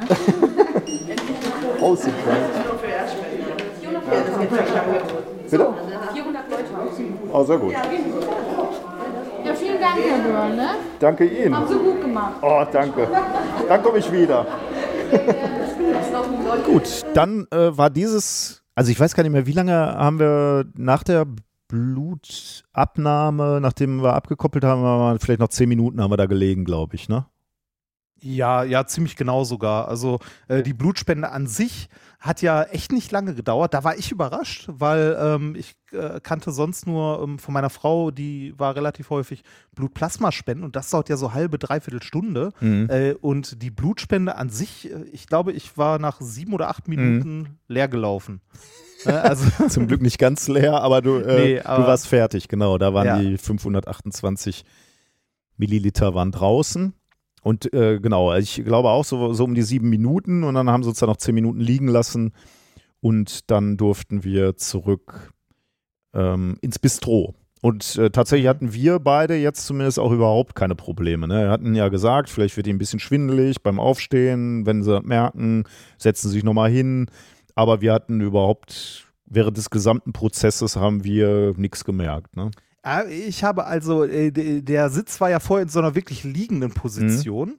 Und als der dann einmal so aufgerichtet wurde zur sitzenden Ah. Position, da habe ich einmal ganz kurz gemerkt, so hui, also, Ah. also so ein ganz leichtes Schubber, aber wirklich nur für ein, zwei Sekunden, dann war das wieder weg. Ah ja, die So, haben, dich so, die, die, die haben Ja. dich so hingesetzt und dann durfte es aber noch ein paar Minuten sitzen. Ne? Genau, ja, ja, Mhm. genau. Ja. Und äh, da bei diesem Aufrichten habe ich so ein ganz kurzes ein, Ah, zwei ja, Sekunden, okay. so als ob man zu schnell aufgestanden ist Ja, und man ja, lange ja. gelegen hat oder so, aber das, dann war es das auch. Dann sind wir wieder ins Bistro gegangen und hatten dann die Gelegenheit, jetzt ähm, ein längeres Interview zu führen, und zwar mit Stefan David Küpper. Ähm, äh, Stefan ist der Leiter Kommunikation und Pressesprecher von, vom DRK Blutspendedienst West. Mhm. Genau. Und dabei gab es auch wieder reichlich Getränke und Kuchen, wenn ich mich recht erinnere. Ne? Ja, und äh, Verpfle ja, Verpflegung in jeglicher Form, alles, was man haben wollte. Ich möchte noch ein kleines Interner, als wir aus, dem, aus der Blutabnahme kamen und in Richtung Bistro gegangen sind, äh, lief Reini neben mir und sagte den glorreichen Satz: Jetzt geht's zur Ernte. Ja. Ich musste sehr Mein, mein, mein Bruder hat mich instruiert, ich soll auf jeden Fall ein Goodie-Bag mitnehmen. Aber da Ah, kommen wir später Da noch kommen wir zu. später zu. Ja, weil da, war- da war ich überrascht. Ich habe gar nicht reingeguckt vor Ort, sondern erst zu Hause. Da war ich angenehm überrascht, aber da sprechen wir gleich drüber. Okay, wir sind zurück im Bistro. Äh, wir haben es gut überstanden. Um genau zu sein, haben wir gar nichts gemerkt, oder Reini? Nee, überhaupt nicht. Äh, Reini klingt jetzt gerade so, als würde er essen. Das liegt daran, dass er gerade isst. Hier, Ähm, hier steht Kuchen rum. er, sagt, er sagte gerade, jetzt geht's zum Ernten. da seht ihr, wo die Prioritäten sind. Mir wurde gesagt, ich soll essen. ich wollte heute Held werden und bin auch einer geworden und Reini ist zum Essen hier hingekommen. Aber äh, sprechen wir über die Blutspende. Wir sind jetzt hier mit Stefan Küpper. Stefan, wir haben gesagt, wir duzen uns. Äh, das macht es für uns einfacher. Ähm, du bist der Pressesprecher vom Deutschen Roten Kreuz West oder Ja, fast. Also ähm, für den DRK Blutspendedienst West und ähm, als DRK Blutspendedienst West äh, versorgen wir die Kliniken in den Bundesländern NRW, Rheinland-Pfalz und das Saarland. Und ähm, du hast uns gerade schon in einem Nebengespräch erzählt, wie wichtig es ist, dass wir Blutspenden haben. Äh, hast du ein Gefühl dafür, wie viel Blutspenden wir pro Tag brauchen, um Deutschland gut zu versorgen? Kann man ziemlich genau sagen. Also in Deutschland brauchen wir täglich circa 14.000 Blutspenden. Und hier im äh, Westen, NRW, Rheinland-Pfalz, brauchen wir jeden Tag circa 3.000 bis 3.500. Mal eine doofe Frage, die werden auch alle benutzt. Ne? Das ist nicht irgendwie so ein äh, Puffer, äh, den man irgendwie so auf Reserve hat und dann schmeißt man die Hälfte davon weg, sondern wenn ich hier heute gespendet habe, kann ich davon ausgehen, äh, in den nächsten Tagen hat das einer im Körper. Ja, würde ja keinen Sinn machen, wenn wir hier einen Mörderaufwand betreiben, äh, von den Menschen Blut einzusammeln, um damit fahrlässig umzugehen. Blut ist ein ganz besonderer Saft, ein besonderer Stoff in der Medizin und da gehen wir natürlich sehr sorgfältig mit um. Und ähm, ihr könnt euch ziemlich sicher sein, dass euer Blut, das heute gespendet äh, wurde, das, ja, ich sag mal, in der nächsten Woche irgendwo in der Klinik ist. Ähm, wird, das, wird das nur benutzt, also bekommen Leute das direkt oder werden da auch Medikamente rausgemacht oder äh, irgendwelche anderen Stoffe raus, die irgendwie von der Pharmaindustrie noch benutzt werden oder so? Ja. Also grundsätzlich ist euer gespendetes Blut oder eigentlich mit der Punktion eben ähm, gab es äh, einen pharmazeutischen Herstellungsprozess. Also sehr, sehr juristisch eigentlich jetzt ausgedrückt, aber so ist es. Ja. Ähm, und euer Blut äh, wird ja weiterverarbeitet in die einzelnen Blutbestandteile und wenn das beim Patienten ankommt, ist das tatsächlich sowas wie ein Medikament für den Arzt, der es einsetzt. Da gibt es auch Risiken und Nebenwirkungen, also es ist wie ein Medikament. Man muss aber dazu sagen, zu deiner Frage nochmal, dass die einzelnen Bestandteile, wie die roten Blutkörperchen oder die Blutplättchen, zu 100 Prozent von den Kliniken, von den Ärzten in der Therapie in den Kliniken benutzt und verwendet wird. Das Plasma wird jedoch nur zu einem Anteil bis zu 15 Prozent verwendet. Also die Ärzte in den Kliniken brauchen nur ca. 15 Prozent von dem Plasma, das ihr heute gespendet habt. Was macht man mit dem Rest? Jetzt könnte man sagen, okay, entsorgt man, wäre aus meiner Sicht sehr unethisch. Diesen Rest des Plasmas, das ist eigentlich der größte Anteil des Plasmas, der wird auch tatsächlich an pharmazeutische Unternehmen abgegeben, die daraus wieder Immunglobuline zum Beispiel für Bluterkranke herstellen. Und am Ende dieser Kette stehen letztendlich auch wieder Patienten. Du hast ja gerade in so einem Nebensatz gesagt, ähm, in den nächsten Tagen werden unsere Blutbestandteile benutzt. Ne? Das ist ja eine enorme Logistik. Ne? Also die Blutbestandteile haben eine unterschiedliche ähm, Lebensdauer ne? oder Haltbarkeit, kann man sagen. Und die Logistik ist ja enorm. Was uns heute ja abgenommen wurde, Teile davon sind in den nächsten drei, vier Tagen ähm, im Patienten, oder? Auf jeden Fall. Also das Blut wird erstmal zu uns ins Labor geschattelt, in die sogenannte Präparation, also da, wo das Blut weiterverarbeitet wird. Dann wird es zwischengelagert, gekühlt, die Thrombozyten werden erwärmt, die mögen es lieber warm und äh, ja, ein bisschen muckelig. Ähm, und dann wird alles wieder zurück in die Region geschattelt, ähm, von wo aus dann auch die Kliniken ähm, beliefert werden.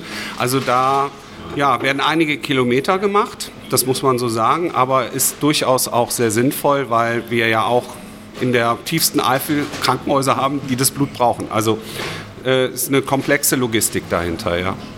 Äh, eine kleine ketzerische Frage, die aber auch immer wieder kommt. Ähm, ihr verschenkt das Blut ja nicht ne, sondern ihr verkauft das ja. Also äh, du hast gerade gesagt, es wird abgegeben, aber es gibt ja auch eine finanzielle Gegenleistung dafür und so. Ähm, und ihr habt ja auch Konkurrenz. Ne? Also es gibt ja auch andere Blutspendemöglichkeiten oder Plasma, wo man eventuell als Spender auch eine Aufwandsentschädigung oder so bekommt. Also ich, ich kann mir gut vorstellen, weiß, warum das beim äh, DRK nicht so ist, weil man halt nicht den finanziellen Anreiz schaffen möchte und so. Aber ähm, wenn ihr diese Frage gestellt bekommt, was, also was sagt ihr dazu? Also erstmal bin ich nicht fies vor so einer Frage, ja. weil wir natürlich sehr transparent und offen auch mit dieser Thematik umgehen wollen und müssen. Ähm, manchmal ist es ein bisschen schwer zu erklären, weil die Leute sehen, aha, wir nehmen das Blut, aber wir geben nichts dafür und am Ende der Kette kriegen wir Geld dafür. Kann man vielleicht nicht so direkt ähm, verstehen. Warum geben wir den Menschen kein Geld für die Blutspende? Hat äh, letztlich erstmal einen total ethischen Ansatz, weil die Weltgesundheitsorganisation, der Europarat, aber auch Rotkreuz und Rothalbmondgesellschaften seit jeher, jeher gesagt haben, Blutspende muss freiwillig sein, leuchtet jedem ein und unentgeltlich. Ähm, jetzt gibt es ja die Unikliniken, die zum Beispiel eine Aufwandsentschädigung zahlen. Die dürfen aber auch nur in einem gewissen Level stattfinden. Die könnten jetzt nicht den Spendern 80 Euro geben, weil dann ist es eine bezahlte Blutspende, die ist in Deutschland, in Europa verboten. Da wird letztlich der Aufwand honoriert, dass du den Weg auf dich nimmst, da in die Klinik zu fahren. Wir fahren hier im Westen allein mit 50 LKWs jeden Tag an jede Milchkanne in die Eifel, ins Oberbergische, ins Münsterland. Und deshalb kommen wir quasi zu den Menschen. Und der Aufwand ist ja auch umso größer. Dann habe ich eben Laboruntersuchungen angesprochen, die Präparation, die Mitarbeiter, die LKWs. Das alles muss natürlich finanziert werden. Diesen Aufwand zahlen die Kliniken. Ähm, und es gibt noch mal ein ganz gutes Beispiel, ähm, warum das System hier in Deutschland eigentlich sehr gut funktioniert. Ähm, fahren wir ein paar Kilometer weiter hier über die holländische Grenze, kostet ein Blutpräparat für eine Klinik in Holland mehr als das Doppelte. Also das heißt, wir sind hier auch in, im Punkto, was kostet eine Blutkonserve für die Kliniken sehr gut unterwegs. Ähm, äh, wir haben ja am Anfang diesen Fragebogen ausgefüllt, ne? also diese Selbstauskunft. Und da sind so ein paar Fragen, also nicht viele, äh, die haben sich, glaube ich, auch deutlich geändert in den letzten 20 Jahren, äh, die einem aber trotzdem komisch vorkommen. Ne? Zum Beispiel eine Frage, über die ich gestolpert bin, die ich auch anders beantwortet habe, ist, ähm, äh, waren Sie im Ausland, beziehungsweise hatten Sie Sexualkontakt mit einer Person, die äh, länger als sechs Monate im Ausland gelebt hat oder dort geboren wurde? Äh, warum? Also, wa wa warum, also hast du eine Antwort darauf, warum diese Frage? Weil was hat es damit zu tun, wenn ich jetzt sagen wir, wenn mein, mein Ehemann, meine Ehefrau, äh, was weiß ich, aus Großbritannien kommt oder aus Spanien oder so und seit 20 Jahren hier lebt? Was, also dann muss ich die Frage ja trotzdem mit Ja beantworten. Natürlich wird das im, im Arztgespräch nachher, das hatte ich jetzt auch nochmal geklärt. Also bei mir war dann, äh, hat der Arzt auch gefragt, so ja, äh, können Sie das genau erklären? Habe ich gesagt, so ja, meine Frau wohnt seit einem Jahr in Österreich. Ne? Und ich bin, ich bin mindestens einmal im Monat halt in Österreich. Ne? Und äh, dann hat er gesagt, so ja, okay, die Frage ist auch Quatsch. also warum gibt es die Frage? Also welchen Hintergrund hat die? Ja. Also schwer zu beantworten, für mich auch als Nichtmediziner, muss ich ganz ehrlich zugeben. Ähm, grundsätzlich ist es so, dass ähm, Auslandsaufenthalte für dich als Spender oder für die Spenderin schon einen ernsthaften Hintergrund für die Blutspende haben, weil wir uns in Regionen aufhalten, wo wir, wo wir Malaria-Endemiegebiete haben, wo wir Denguefieber haben, wo wir ähm, eben auch wie in England äh, schon lange Zeit äh, äh früher ähm, äh, Kreuzfeld-Jakob hatten. Und ähm, diese ähm, Erkrankungen können teilweise auch in der Labordiagnostik, wenn sie relativ frisch sind oder teilweise auch noch ein halbes Jahr alt sind, gar nicht ähm, diagnostiziert werden. Oder es besteht die Gefahr, dass man sie auch trotz PCR-Testverfahren nicht erkennt. Und deshalb stellt man dann die Spenderin, den Spender für einen Zeitraum X, meistens sechs Monate jetzt in dem Fall, zurück. Ähm, was das mit dem Partner letztlich zu tun hat, muss ich ganz ehrlich sagen, muss ich gerade nochmal sacken lassen oder auch nochmal Rücksprache halten. Da bin ich gerade klein wenig überfragt. Ich, also äh, ich erinnere mich dran, ich hatte mich im Vorfeld mit, äh, mit Leuten auch unterhalten, die äh, sich halt auch gefragt haben, kann ich Blutspenden gehen oder nicht? Das war ein äh, homosexuelles Paar. Ja. Und der meinte zu mir, nee, das ist prinzipiell kein Problem, aber mein Mann kommt aus, ich, ich weiß gar nicht mehr, was es war, irgendwie Afghanistan oder sonst was und das ist ein Problem weil der halt, äh, also, also der, der, dazu muss ich sagen, die Person war nicht wirklich beim Blutspenden, sondern ist halt die Liste, die man vorher sehen kann, was einen ausschließt, durchgegangen. Und da fiel der halt in dem Fall drunter und wäre ausgeschlossen gewesen. Und ähm, aus dem, mit der Begründung, dass der Partner. Also das war zumindest, also es ist halt immer die Frage, wo man sich informiert. Ne? Der hatte äh, das halt mal schnell gegoogelt, ist eine Liste durchgegangen und eins der Ausschlusskriterien war, ähm, dass halt äh, der Partner äh, aus dem Ausland kommt. Also ich denke mal, also das kann man wahrscheinlich im Arztgespräch am Ende besser klären, aber äh, also teilweise wird ja auch nach, äh, also zumindest äh, man kann ja mittlerweile auch ohne Probleme spenden, wenn man äh, also in einer homosexuellen Partnerschaft lebt oder so. Das war früher anders, oder? Richtig, da hat sich äh, tatsächlich sehr viel getan äh, von der Tatsache, dass äh, homosexuelle Menschen, Männer ähm, per se von der Blutspende ausgeschlossen waren, bis hin zu der Regelung, äh, homosexuelle Männer dürfen Blut spenden, wenn sie zwölf Monate lang keinen gleichgeschlechtlichen Verkehr hatten.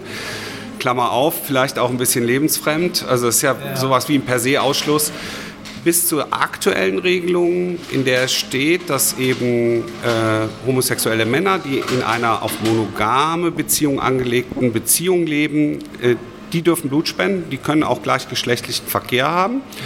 So, sobald man als ähm, homosexueller Mann in den letzten vier Monaten eben einen ja, normalen Sexualkontakt hatte unter Männern, ist man eben für ähm, eine gewisse Zeit zurückgestellt und darf nicht spenden.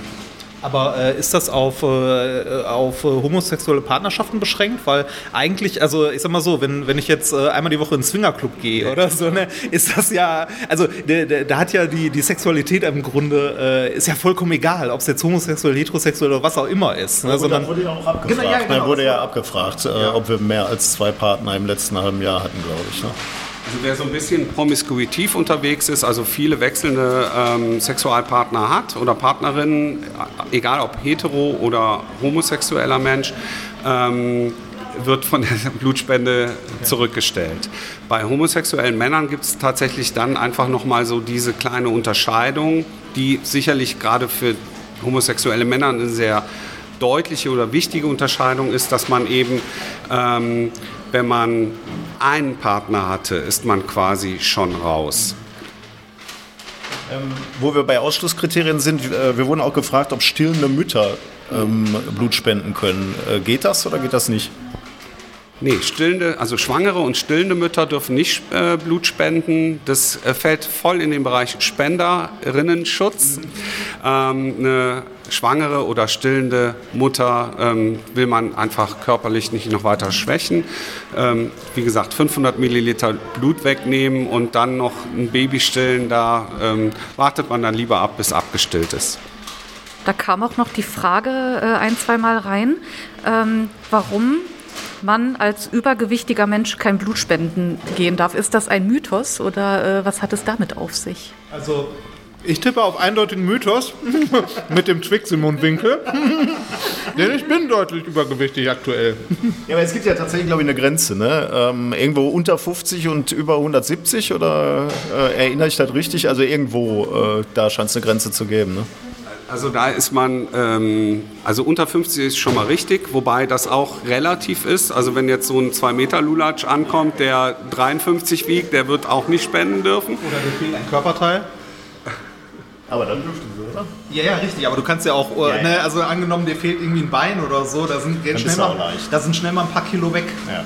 Apropos ein paar Kilo weg, wie viel Kalorien habe ich jetzt? Lass, erstmal die, Die, äh, also nach oben gibt es eine Grenze. Ja, also äh, wer, wer eindeutig äh, so mal adipös unterwegs ist und wirklich ein schwerer Koloss ist, da ähm, fällt das auch in den Bereich Spenderschutz. Also ist natürlich ganz klar, der Organismus muss man ja auch nicht erklären. Wenn ich wirklich ein richtig adipöser Mensch bin, hat der Organismus ja unglaublich viel zu tun und zu arbeiten. So, und dann gehen wir hin, nehmen nochmal einen halben Liter Blut ab, ähm, dann wird es schwierig. Also das ist auch klar Spenderschutz.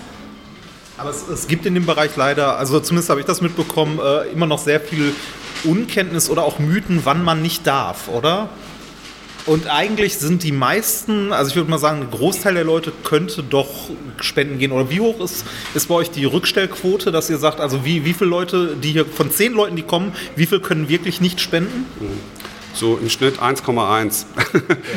Geht natürlich schlecht, aber äh, so 10, 11 Prozent aller Menschen, die sich zu einer Blutspende anmelden, ähm, schicken wir ohne Blutspende wieder nach Hause. Ist im Übrigen auch immer so ein Bruch in der Kommunikation, weil viele das als Zurückweisung empfinden. Man erklärt das natürlich bestenfalls, warum, wieso, weshalb. Aber ähm, ist, ganz viele dürften dann auch wieder spenden. Wir sehen die aber ganz lange Zeit nicht. Darf ich kurz fragen, wie sind denn die Reaktionen, wenn die Leuten, äh, Menschen so zurückgeschickt werden? Also von Enttäuschung bis äh, verärgert ist da alles dabei. Ähm, und natürlich äh, ist das auch doof, weil die Leute haben ja vorher Zeit auf sich genommen, ähm, den Bogen ausgefüllt, das äh, Arztgespräch geführt und so. Und ja, das ist natürlich nicht schön. Und deshalb empfehlen wir im Übrigen auch, egal wer ähm, irgendwie auch nur eine Ahnung hat, kann ich oder kann ich nicht, ähm, weil er Medikamente einnimmt oder, oder, oder, einfach mal bei uns in der Hotline anzurufen, das vorher zu checken. Dann kann man sich mit Ärzten verbinden lassen. Dann erspart man sich dieses, ja, die Zeit und die Form der Zurückweisung quasi. Ne? Jetzt muss ich noch eine Frage stellen aus dem, äh, aus dem äh, Empfangsbogen, die mich gewundert hat. Das war die mit Großbritannien. Ähm, da wird irgendwie gefragt, ob du in den 90er Jahren in Großbritannien warst. Äh, wo, was ist da der Grund? Warum würde ich dann nicht spenden dürfen? Oder warum würde dann zumindest mal nachgefragt? Also das liegt ganz klar daran, wer ähm, sechs Monate oder länger in Großbritannien gelebt hat. In der Zeit gab es eben Kreuzfeld-Jakob.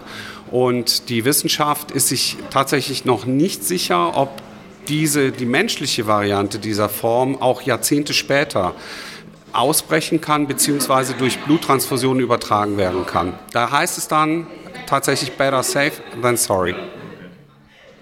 Ähm, Nochmal ganz zurück zum Anfang. Wir hatten darüber gesprochen, wie viel äh, Blutspenden wir brauchen. Ähm, ich weiß nicht, hattest du auch schon gesagt, wie viel wir haben? Ja, wir, wir decken ja ungefähr den Bedarf, ne? ziemlich äh, auf den Punkt.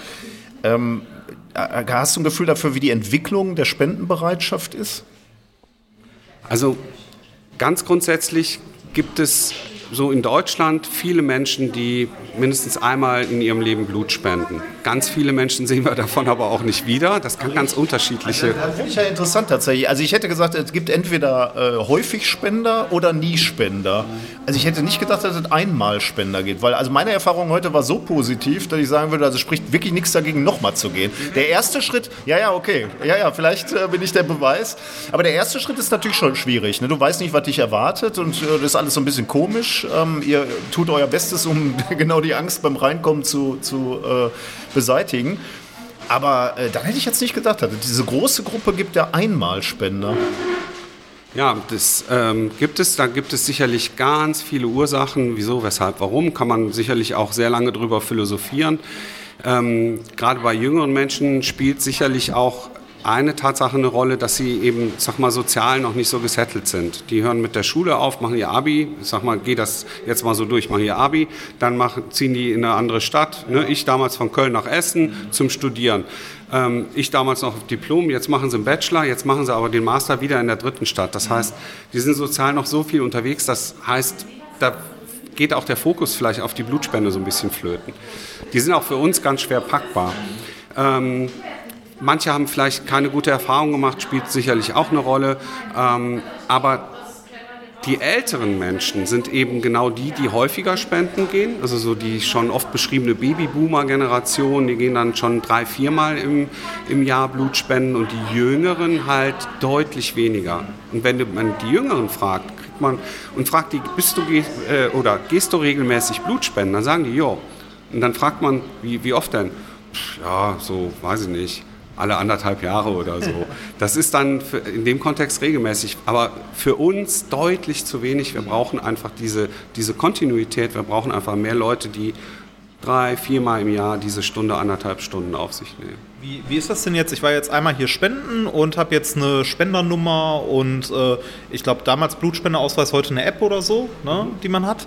Ähm, kann ich damit jetzt überall hingehen und sagen, hier, ich bin Blutspender, ich würde jetzt gern spenden oder bin ich dann woanders nochmal Erstspender?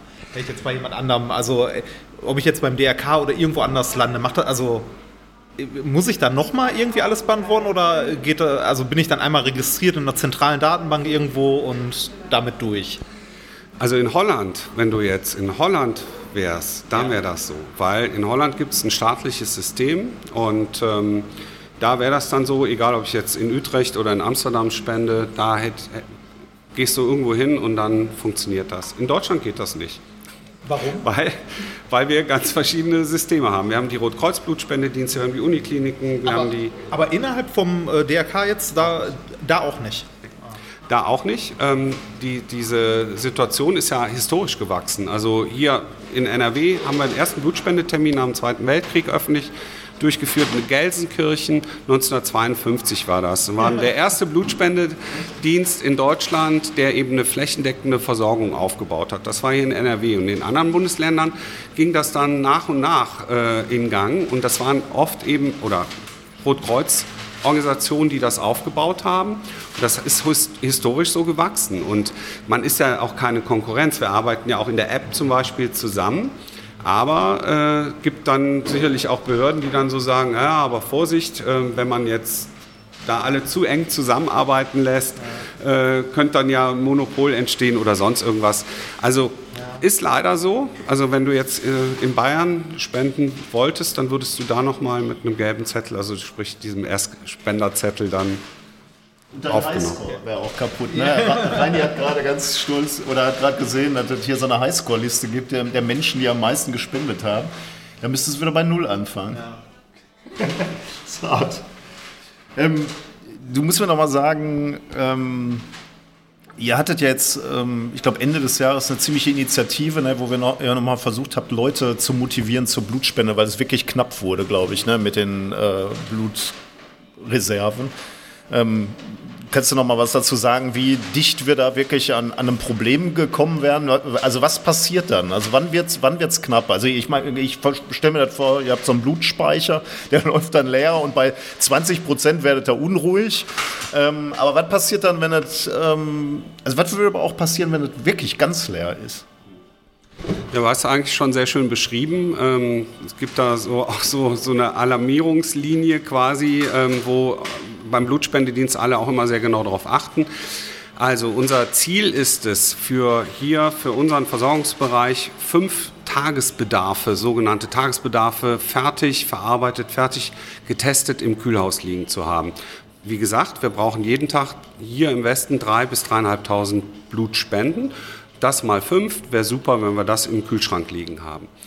Ähm, wenn wir auf die Zweitagesmarke runterrutschen, dann werden schon alle sehr nervös. Und jetzt im letzten Quartal äh, 22 über den Jahreswechsel sind wir unter die Eintagesmarke gerutscht.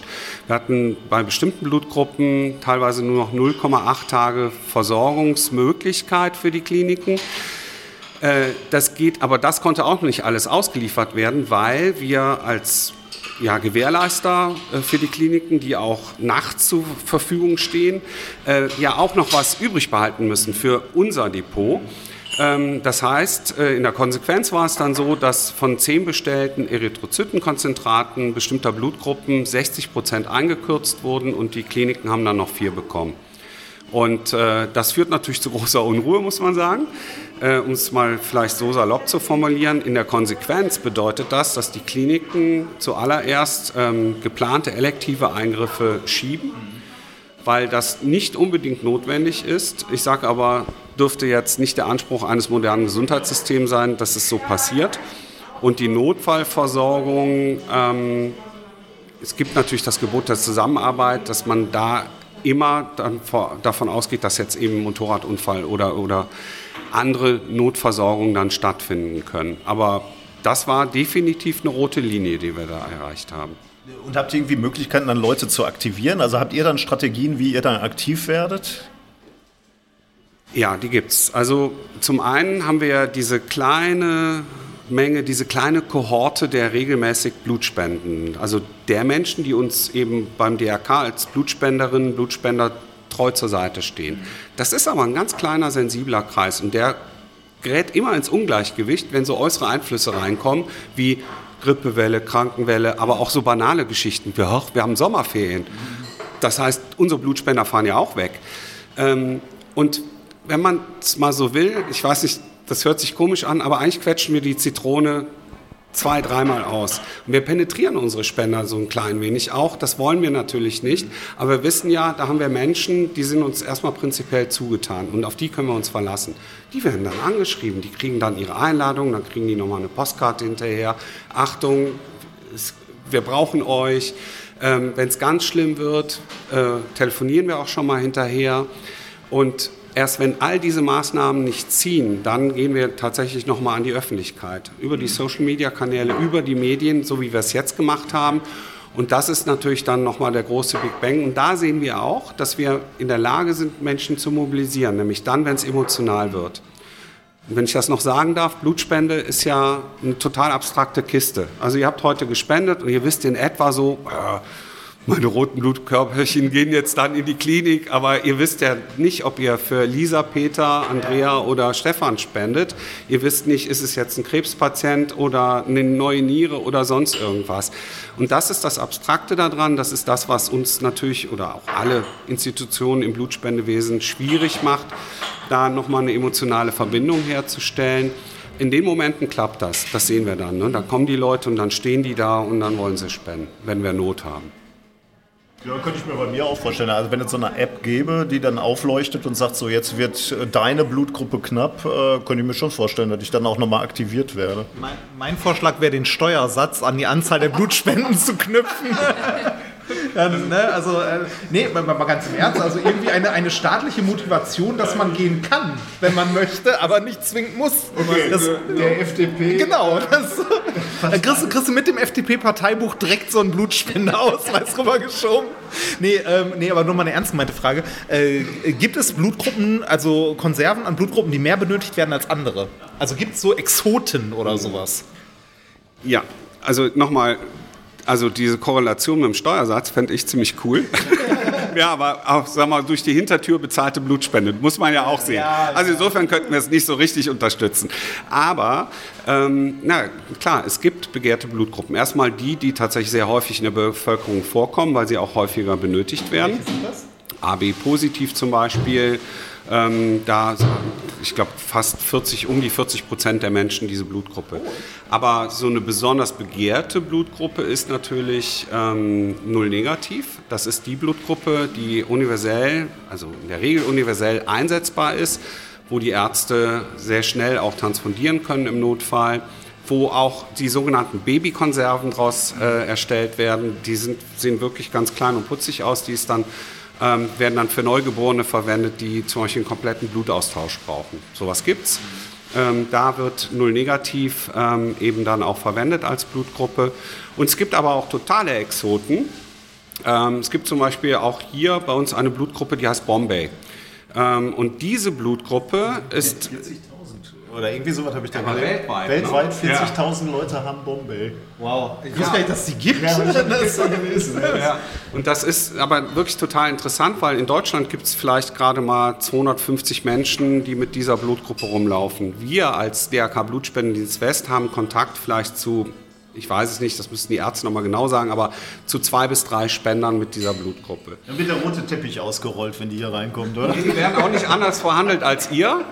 Das kann ich sagen, weil ich bei so einer Spende schon mal dabei war. Aber das Blut wird anders behandelt, weil es wird zwar auch getestet, weiterverarbeitet, aber es wird dann tatsächlich so in, in Kryo-Tanks eingefroren, äh, quasi schockgefrostet, damit es sehr lange haltbar ist.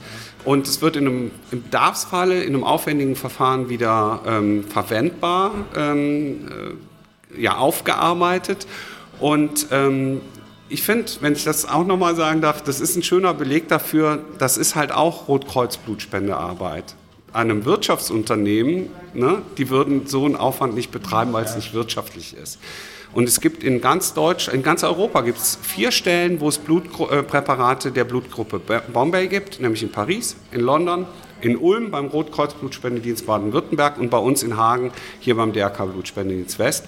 Und ähm, ja, es kommt, kommen die Fälle, wo ein Mensch irgendeine Operation hat mit dieser Blutgruppe und dann gibt es auch für die Blut. Und der kann, der kann auch nur die bekommen und keine Null negativ oder so wird auch nicht. Okay. Aber die, so, bei sowas wird international auch zusammengearbeitet, oder? Wenn da jetzt einer aus, weiß ich nicht, äh, was hatten wir jetzt nicht dabei, Barcelona anruft und sagt, wir haben hier so einen Bombay-Patienten, dann schickt ihr Blut, oder? Also ganz klar. Also da gibt es dann eben auch eine internationale Zusammenarbeit und ähm, bei, ich sag mal, bei diesen ja, Ringeltauben, also bei solchen Blutgruppen wissen auch die Transfusionsmediziner sehr genau, äh, wen sie dann anrufen müssen oder wo man sich Hilfe holen kann. Wie, wie ist so die, äh, also du hast gerade gesagt, die, die meisten Leute haben ähm, AB positiv oder so war das. Ähm, wie, wie ist das so in der Verteilung der spendenbereiten Leute? Spiegelt sich da die Statistik einfach der Verteilung wieder oder äh, sind irgendwie Leute dabei, die zum Beispiel irgendwie Universalspender sind, dass die dann besonders häufig kommen, weil die sagen, kann viel gebraucht werden, ich bin häufig da? Kann ich ehrlich gesagt nicht sagen. Ähm, Null-Negativ-Spender wäre schlau, wenn sie spenden würden, definitiv, weil sie nämlich auch nur Null-Negativ empfangen können. Davon soll es immer äh, genügend geben. Und ähm, es ist aber so, dass ähm, ich glaube, man diese Rechnung gar nicht aufmachen kann, weil ich glaube, da draußen laufen einfach mega viele Menschen rum, die ihre eigene Blutgruppe gar nicht kennen. Und denen ist gerade mal Wumpe, die sagen jetzt nicht, oh, ich bin ja null negativ, äh, deshalb brauchen die mich. Die kennen ihre Blutgruppe gar nicht. Also nachdem ihr Blut gespendet habt, schon. Ne? Also, Ich kannte meine durch Zufall tatsächlich vorher auch, äh, weil mir bei, also kurz nach der Geburt Blut abgenommen wurde und ich das mal in den Unterlagen meiner Eltern gesehen habe äh, und weiß halt, ich habe äh, null positiv. Ähm, aber sonst hätte ich das auch nicht gewusst. Also woher? Ne? Ähm, wir haben eine Frage noch bekommen, da hatte jemand mal gehört, das fängt schon immer gut an, ähm, dass es äh, beim Blutspenden auch zu Problemen kommen kann, so in Richtung Thrombosen oder sowas. Ähm, kannst du was zu Risiken sagen? Ich meine, jeder medizinische Griff, Eingriff hat natürlich Risiko, ähm, aber was sind typische Risiken und was äh, passiert hier so im Alltag? Also bei der Blutspende gibt es natürlich Risiken. Die sind ähm, in der Form, dass äh, man natürlich auch darüber aufklärt. Und es gibt Risiken, die ja, treten so ein bisschen häufiger auf. Ähm, um mal auf die Thrombose zu sprechen zu kommen, das ist sicherlich ein Risiko, das extremst selten ist. Das kann passieren, ähm, aber ist so selten. Ja, also ich habe echt, echt gesagt nochmal auch vorher mit einem Arzt gesprochen, der, der äh, äh, ähm, dann auch sagte, naja, also kommt eigentlich so gut wie nie vor. Ähm, aber ein Risiko oder eine Nebenwirkung bei der Blutspende wäre einfach zum Beispiel an der Einstichstelle habe ich einen Bluterguss. Das, ja, aber das passiert natürlich schon mal häufiger ähm, und ist auch nicht so angenehm, weil es einfach kacke aussieht und wehtut.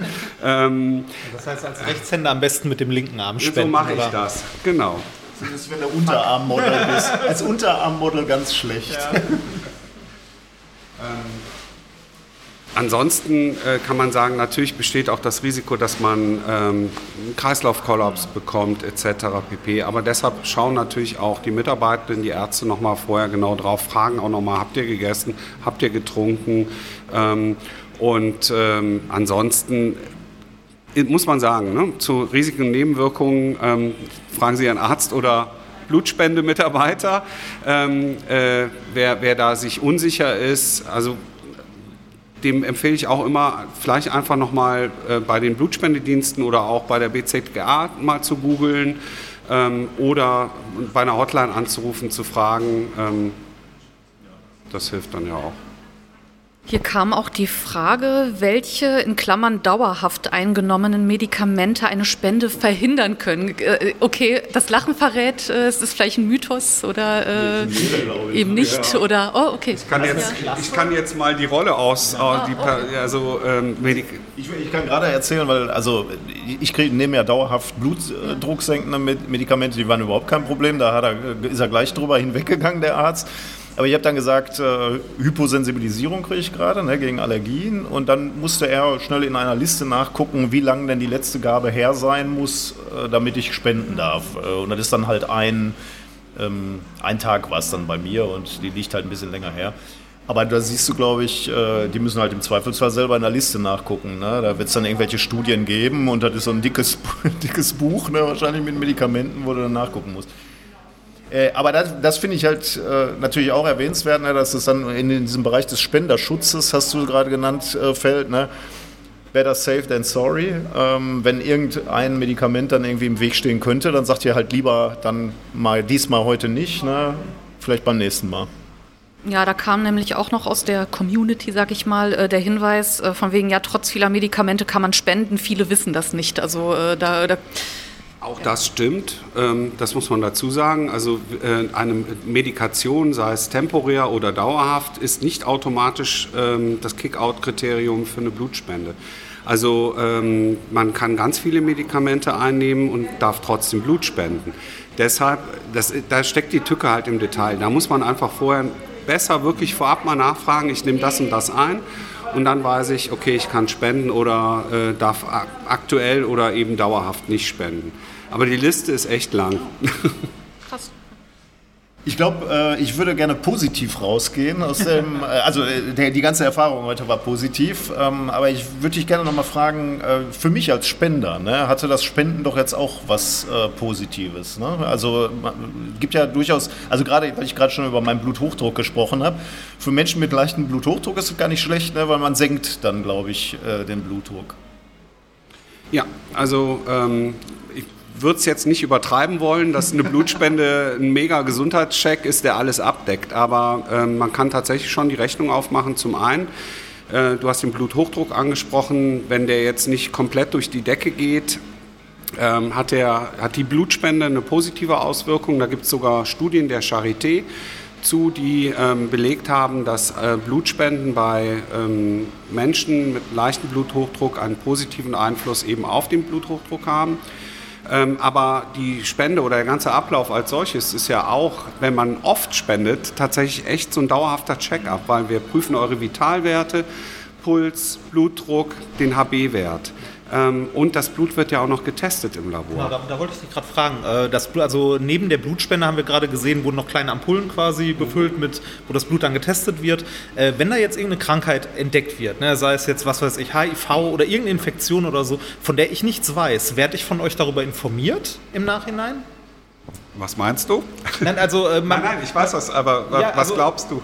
Äh, ich hätte, ich, ich denke ja. Das wäre sehr wünschenswert. Das stimmt. Also, Also wir schicken dann auch nicht irgendwie einen Brief nach Hause, sehr geehrter Herr XY. Übrigens wollten wir Sie informieren, dass Sie äh, das HI-Virus haben und die Ehefrau macht's auf oder mehr, sondern dann tritt tatsächlich ein Prozess in Gange, dass der Spender, die Spenderin eben von unseren Ärzten ähm, persönlich kontaktiert werden oder man geht die Schiene über den Hausarzt. So, und äh, dann werden die auch, dann sagt man, teilt man sowas auch nicht am Telefon mit, sondern die werden auch gerade in den schwerwiegenden Fällen dann zu einem Gespräch gebeten, sodass man dann gemeinsam äh, die weiteren Schritte erörtern kann. weißt du, auf welche Krankheiten da getestet wird? Oder? Immer aufs Gleiche. Also jedes Mal aufs Neue, das wird vielleicht überraschen, wird eure Blutgruppe bestimmt. Immer wieder, auch wenn ihr jetzt das zweite Mal spenden kommt, um einfach auch da Sicherheitslinie sicher zu sein, aha, da haben wir genau die Blutgruppe, die, wir, die auch auf dem Zettel steht quasi. Ähm, und wir testen auf HIV, Hepatitis A, B und D, Syphilis, die Leberwerte, ähm, Syphilis und Para Parovirus B19, das ist der Erreger der Ringelröte. Und da, diese Untersuchungen finden jedes Mal statt und gibt es halt einen auffälligen Befund, dann gibt es auch eine Info. Ja, dann würde ich sagen, das war ein schönes Erlebnis, alles in allem. Ähm, ich verspreche dir, dass ich nicht nur einmal spenden komme, aber das äh, muss ich dir erst noch beweisen. Vielen, vielen Dank, Stefan. Äh, vielen Dank an dein Team. Das war äh, sehr, sehr spannend heute. Sehr gerne. Schön, dass ihr da wart. Hat auch Spaß gemacht. Ja, das war das Interview. Damit war unser Besuch eigentlich offiziell auch zu Ende. Ja, da waren wir auch dann schon so lange da, dass langsam äh, äh, laut, äh, nein, laut stimmt nicht, sondern ähm, äh, der Feierabend rückte näher. Genau, aber man muss dazu sagen, wir haben uns natürlich auch viel Zeit gelassen ne, mit diesem Ja, ja, ganzen sehr, sehr Technik viel, und, und, sehr, und sehr Interview. Was würdest du sagen, wie lange würde der ganze Prozess dauern, wenn du so wirklich nur da zum Spenden reingehst? Also das, ja, das Schöne ist ja, du hast einen Termin da in Essen zumindest. Das heißt, die wissen auch, dass du kommst und wann du kommst. Mhm. Ähm, wie schnell schafft man das? Ich, ich würde mal sagen, mit allem drum und dran, ähm, so eine Dreiviertelstunde. Dreiviertelstunde meinst du? Dreiviertelstunde würde ich sagen, ja. weil ähm, das, ähm, also die, diesen, äh, diesen Bogen ausfüllen, ne, also die, Mhm. diesen, diese Fragen ausfüllen am iPad, das macht man jedes Mal. Mhm. Äh, das ist aber keine Sache, die lange dauert. Wir haben uns da jetzt sehr viel Zeit gelassen, das genau durchzulesen und so, weil wir es ja auch noch nie gemacht haben. Wenn man es kennt, ist man da, glaube ich, schneller durch. Äh, das Arztgespräch genauso, wenn sich nichts geändert hat. Äh, und dann ist der Prozess an sich ja relativ schnell. Mhm. Äh, und das, was noch am längsten Zeit dauert, ist die zehn Minuten, die man wirklich noch sitzen bleiben sollte. Und das sollte man auch tun. Und sich dann nochmal zehn Minuten in, bis, ins Bistro rübersetzen, was essen, was trinken. Also ich würde sagen, so äh, vielleicht äh, 20 Minuten Wartezeit, 20 Minuten Spendenvorgang. Mhm, Ja, ja. Ähm, die, ich war erstaunt zu sehen, dass da so viele ähm, junge Menschen waren. Ja, ähm, hätte ich ich jetzt auch. gar nicht gedacht. Also in der Zeit, wo wir da waren, fand ich da unheimlich viele, ja, weiß ich, nicht, ich weiß natürlich nicht, was die gemacht haben, also äh, Studierende in dem Alter, ne, was, was auch immer Mhm. die waren. Teilweise dann als ähm, also, dass, dass dann zwei, eine Gruppe von zwei Personen reingekommen ist, die sich dann da die ganze Zeit, also die Sachen die ganze Zeit gemeinsam gemacht haben. Ne? Also, so wie du sonst einen Kaffee trinken gehst, kannst du auch da einen Kaffee trinken und dabei äh, dir ein bisschen Blut abnehmen lassen. Ja. Ähm, fand ich, also die ganze Atmosphäre war einfach wirklich gut. Ah, das könnte man bei den nächsten Geschäftsterminen machen. Ja. Statt sich in einem Café zu ja. treffen, geht man einfach mal zusammen Blut spenden ja. und trinkt dann da einen Kaffee. Und, und, und du sagst aber nur so, äh, ja, ja, ich äh, kenne ein gutes Bistro. Lass, ja, äh, genau. Ist auch richtig günstig. Genau, wie, wie, hast du äh, die ganze Sache verpackt? Also, da, da war gar nichts, oder? Also, du hast an dem nee, Abend nix. jetzt auch nicht irgendwie gemerkt, dass du schlapper gewesen wärst nee, oder so? Überhaupt nicht. Also, mir, mir ging es äh, sehr gut. Äh, ich habe nicht mal einen blauen Fleck am Arm, Nee, also ich gar nicht, nichts. ja. Ich hatte die, äh, ich habe sogar am nächsten Morgen habe ich Sport gemacht. Ähm, und äh, überhaupt keine, also moderat jetzt, ne, so, ähm, ähm, also jetzt keine harten Leichtes Intervalle oder Joggen. so. Ja, Ja, genau, ja. ja. Das, äh, ich, ich weiß jetzt nicht, wenn ich jetzt irgendwie hart an die, äh, an, an die Laktatschwelle gegangen wäre, das weiß ich nicht, da fehlt dir wahrscheinlich der, der halbe Liter Mhm. Blut, aber beim ganz normalen Ausdauer habe ich jetzt überhaupt nichts gemerkt. Ähm, genau. Ja, also von daher kann ich das nur empfehlen irgendwie. Ja. Äh, Würde ich, würd ich jederzeit wieder machen. Ja, ist auch was, was man, äh, glaube ich, sogar, wenn man jetzt nicht gerade einen körperlich anstrengenden Job hat, auch äh, äh, fast schon in der Mittagspause mal machen Ja, kann. ja, ja. Ja, gut, das wird ja teilweise sogar am Campus angeboten, ne, dass da so Ja. die Blutspende-Busse stehen. Also, und jetzt, nach, nach dem Erlebnis, muss ich sagen, ja, würde ich mir das auch zutrauen. Also, äh, wie du gerade schon am Anfang einmal gesagt hast, ne, man weiß ja nicht, was einen erwartet. Ne? Das ist eigentlich Ja. die größte Hürde. Und wenn du das dann einmal gemacht hast, dann weißt du halt, okay, das ist ja easy peasy. Ja. Und tut, also, ne, es tut nicht weh, Leute sind alle nett, man hat ein gutes Gefühl dabei, weil man tatsächlich wirklich Mhm. was Gutes tut und was Wichtiges auch. Ähm, also, ich warte eigentlich nur drauf, dass ich jetzt irgendwie mal eine Mail oder ähnliches mit äh, der Spendernummer bekomme Mhm, und dann ja. würde ich mir äh, den nächsten Termin in sechs Wochen klicken, weil man darf ja alle sechs Wochen nur. Ja, Äh, vielleicht haben wir die Gelegenheit, wieder zusammen zu gehen. Also äh, für uns war das ja wirklich so. Ich meine, wenn wir da zusammen sind, äh, dann können wir die Stunde ja wirklich auch nutzen, um mal irgendwie was zu planen. Ne? Für, Ja, um ähm, irgendwas zu bereden. Ne? ja. Also ich sag mal so, am 16.03. haben wir einen Live-Auftritt in Bonn. Der Mittwoch davor wäre frei. Und sechs Wochen her. wir gehen jetzt immer so blutleer auf die Bühne. Das hat ja in, in, in Berlin super geklappt. Da waren wir so Ja. gierig, gallig. ähm, zwei Dinge vielleicht noch. Du hast gerade schon angesprochen, dass äh, äh, ähm, das Goodie-Bag, was wir bekommen haben. Ne? Ja, ich hatte das genau. nur so am Rande irgendwie mitgekriegt. Die fragten uns, äh, wollt ihr noch was zu essen mitnehmen oder haben? Und dann, dann äh, hörte ich irgendwie so Chicken oder irgendwie so was. Und ich dachte, kann doch irgendwie nicht sein. Und dann habe ich gesagt, ja, Ja. ist okay und habe die Tüte mitgenommen. Und dann habe ich zu, zu Hause ge gesehen, bei mir waren so chinesische Nudeln mit so Chicken McNuggets drin. Ja, Ähm, genau. Gebratene Nudeln mit. äh, Super so- lecker.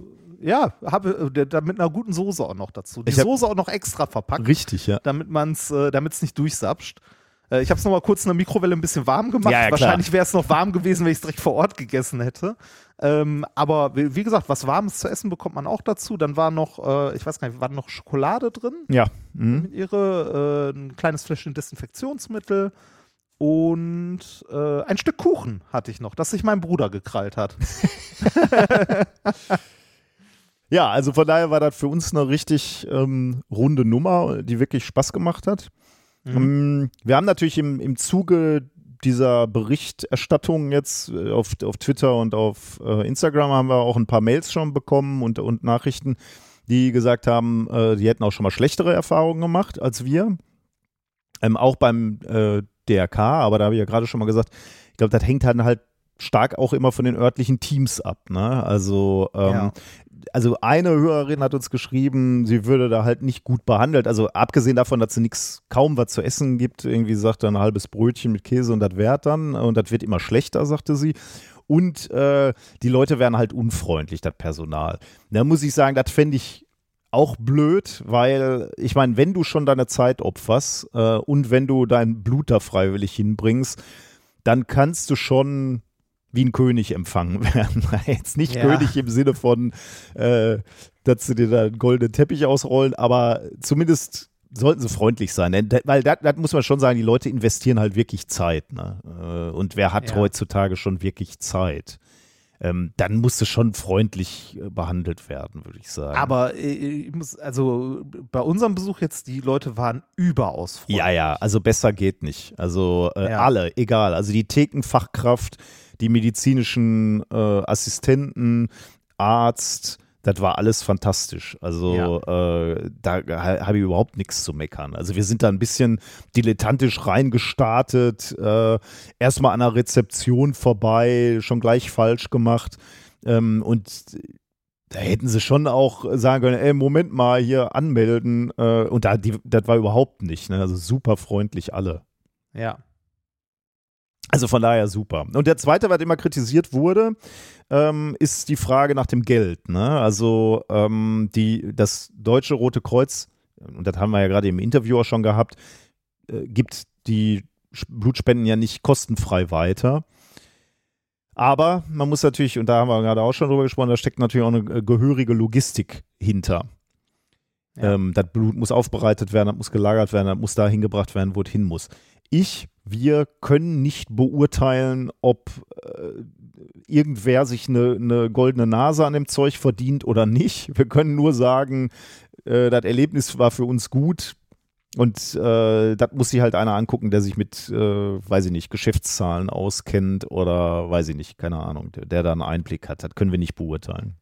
Ja, und äh, auch bei der Berichterstattung dazu ähm, sollte, die sollte man generell immer mit Vorsicht genießen. Ich sage das deshalb, weil mir auf Twitter äh, unter den Post äh, direkt äh, jemand äh, zwei Sachen hingeschmissen hat mit äh, DRK, die beuten ja nur die Leute aus und verdienen sich doof. Eine Quelle war, ich weiß gar nicht, ich glaube RTL und eine war Fokus war, glaube ich, eine, oder? Ja, weiß ich. Also ja. ich habe mir die beiden Artikel durchgelesen und da steht dann irgendwie drin, äh, also in einem von beiden stand schon drin, irgendwie äh, mit jeder Blutspende machen die 170 Euro Gewinn oder so. Und dann liest man eine andere Quelle und siehst, ah, die verkaufen die für 170 Euro. Äh, also, okay, das ist natürlich das schon ist ein deutlicher Unterschied. ne? das, weil wie du schon sagst, da entstehen ja auch Kosten ohne Ende. Ne? Die Logistik, die Lager, die Leute, die da, die da mitarbeiten und so. Ne? Ähm, die, die, ja. äh, der, äh, die, den einen Artikel, den du mir weitergeschickt hattest, der war so, äh, die kriegen dafür 170 Euro oder verdienen 170 Euro und dir geben sie dafür ein Käsebrot. Das ja, genau. die genau, Kosten das, eines Käsebrots, das fand ich so ein bisschen okay. Äh, äh also das, ne, also man darf, also ich finde es vollkommen okay, man kann ja durchaus Kritik üben und sagen, ne, da muss vergütet werden, Aufwandsentschädigung, dann geht dahin, wo ihr eine Aufwandsentschädigung bekommt, meinetwegen, ne? Aber äh, man sollte es ja nicht, also generell überhaupt nicht des Geldes deswegen machen. Ne? Ähm, und äh, dazu haben wir ja auch im Interview ein bisschen was gehört. Äh, ich, also ich fand diese, also diese beiden Artikel haben mich nur er, also ernsthaft geärgert, weil tendenziös ist da noch nett. Also wäre noch eine nette Beschreibung. Ja. Ähm, und ich meine, äh, uns muss ja auch klar sein, dass das, also Blutspenden ist kein System, äh, was du so an die Wand rocken willst, dass es mal funktioniert und mal nicht. Ne? Also äh, das ja. muss ja ein System sein, was sich trägt.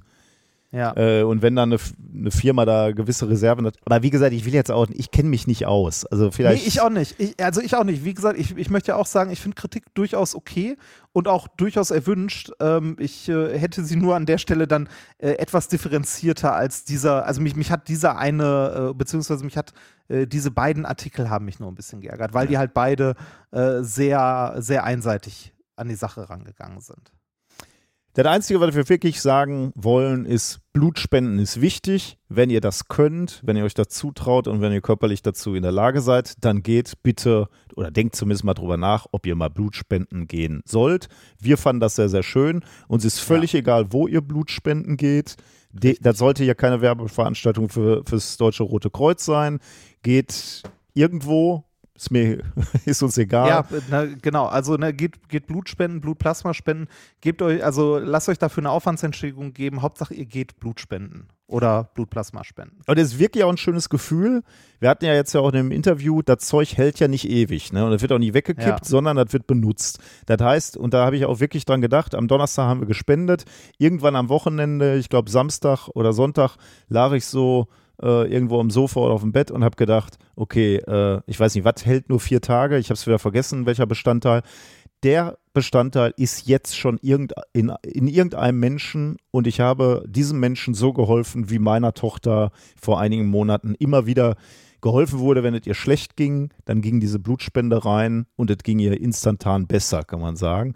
Äh, und das war ein scheiß gutes Gefühl, da auf der Couch zu liegen und zu wissen, okay, irgendeinem hast du jetzt gerade geholfen. Und zwar vielleicht nicht ein Leben gerettet, aber schon ähm, geholfen. wesentlich geholfen.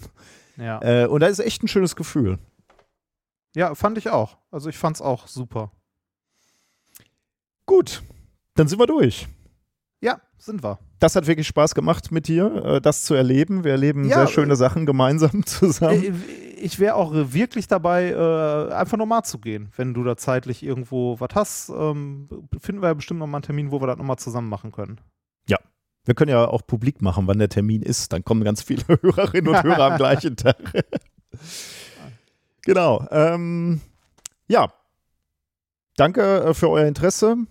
Und die nächste Folge kommt in einer Woche. Dann war das Methodisch Inkorrekt Folge 235 vom 31.01.2023. Macht's gut. Tschüss. Hallo Marie. Hallo. Du hast auch Blutkonserven gekriegt, ne? Ja. Weißt du eigentlich noch, wie viele du gekriegt hast? Nee. Aber schon viele, ne? Ja. Zwei? Mehr. Viel mehr. 20 vielleicht? Ein bisschen mehr vielleicht. Vielleicht auch mehr, ne? Und wie hat sich das angefühlt? Ja. Ich war danach fitter, aber sonst, wenn es reinläuft, Das ist uns auch aufgefallen. Wenn du, wenn du bekommen hast, dann ging es dir danach immer besser, ne? mhm. Weil die Blutwerte vorher nicht so gut waren. Weißt du, woher das Blut kommt? essen und trinken. Ja, gut, aber wo, woher die Blutspenden kamen, also die Beutel, die du äh, bekommen hast, wo kamen die her? Von den anderen Menschen. Ist schon toll, ne? Dass Menschen äh, Blut an andere Menschen spenden können.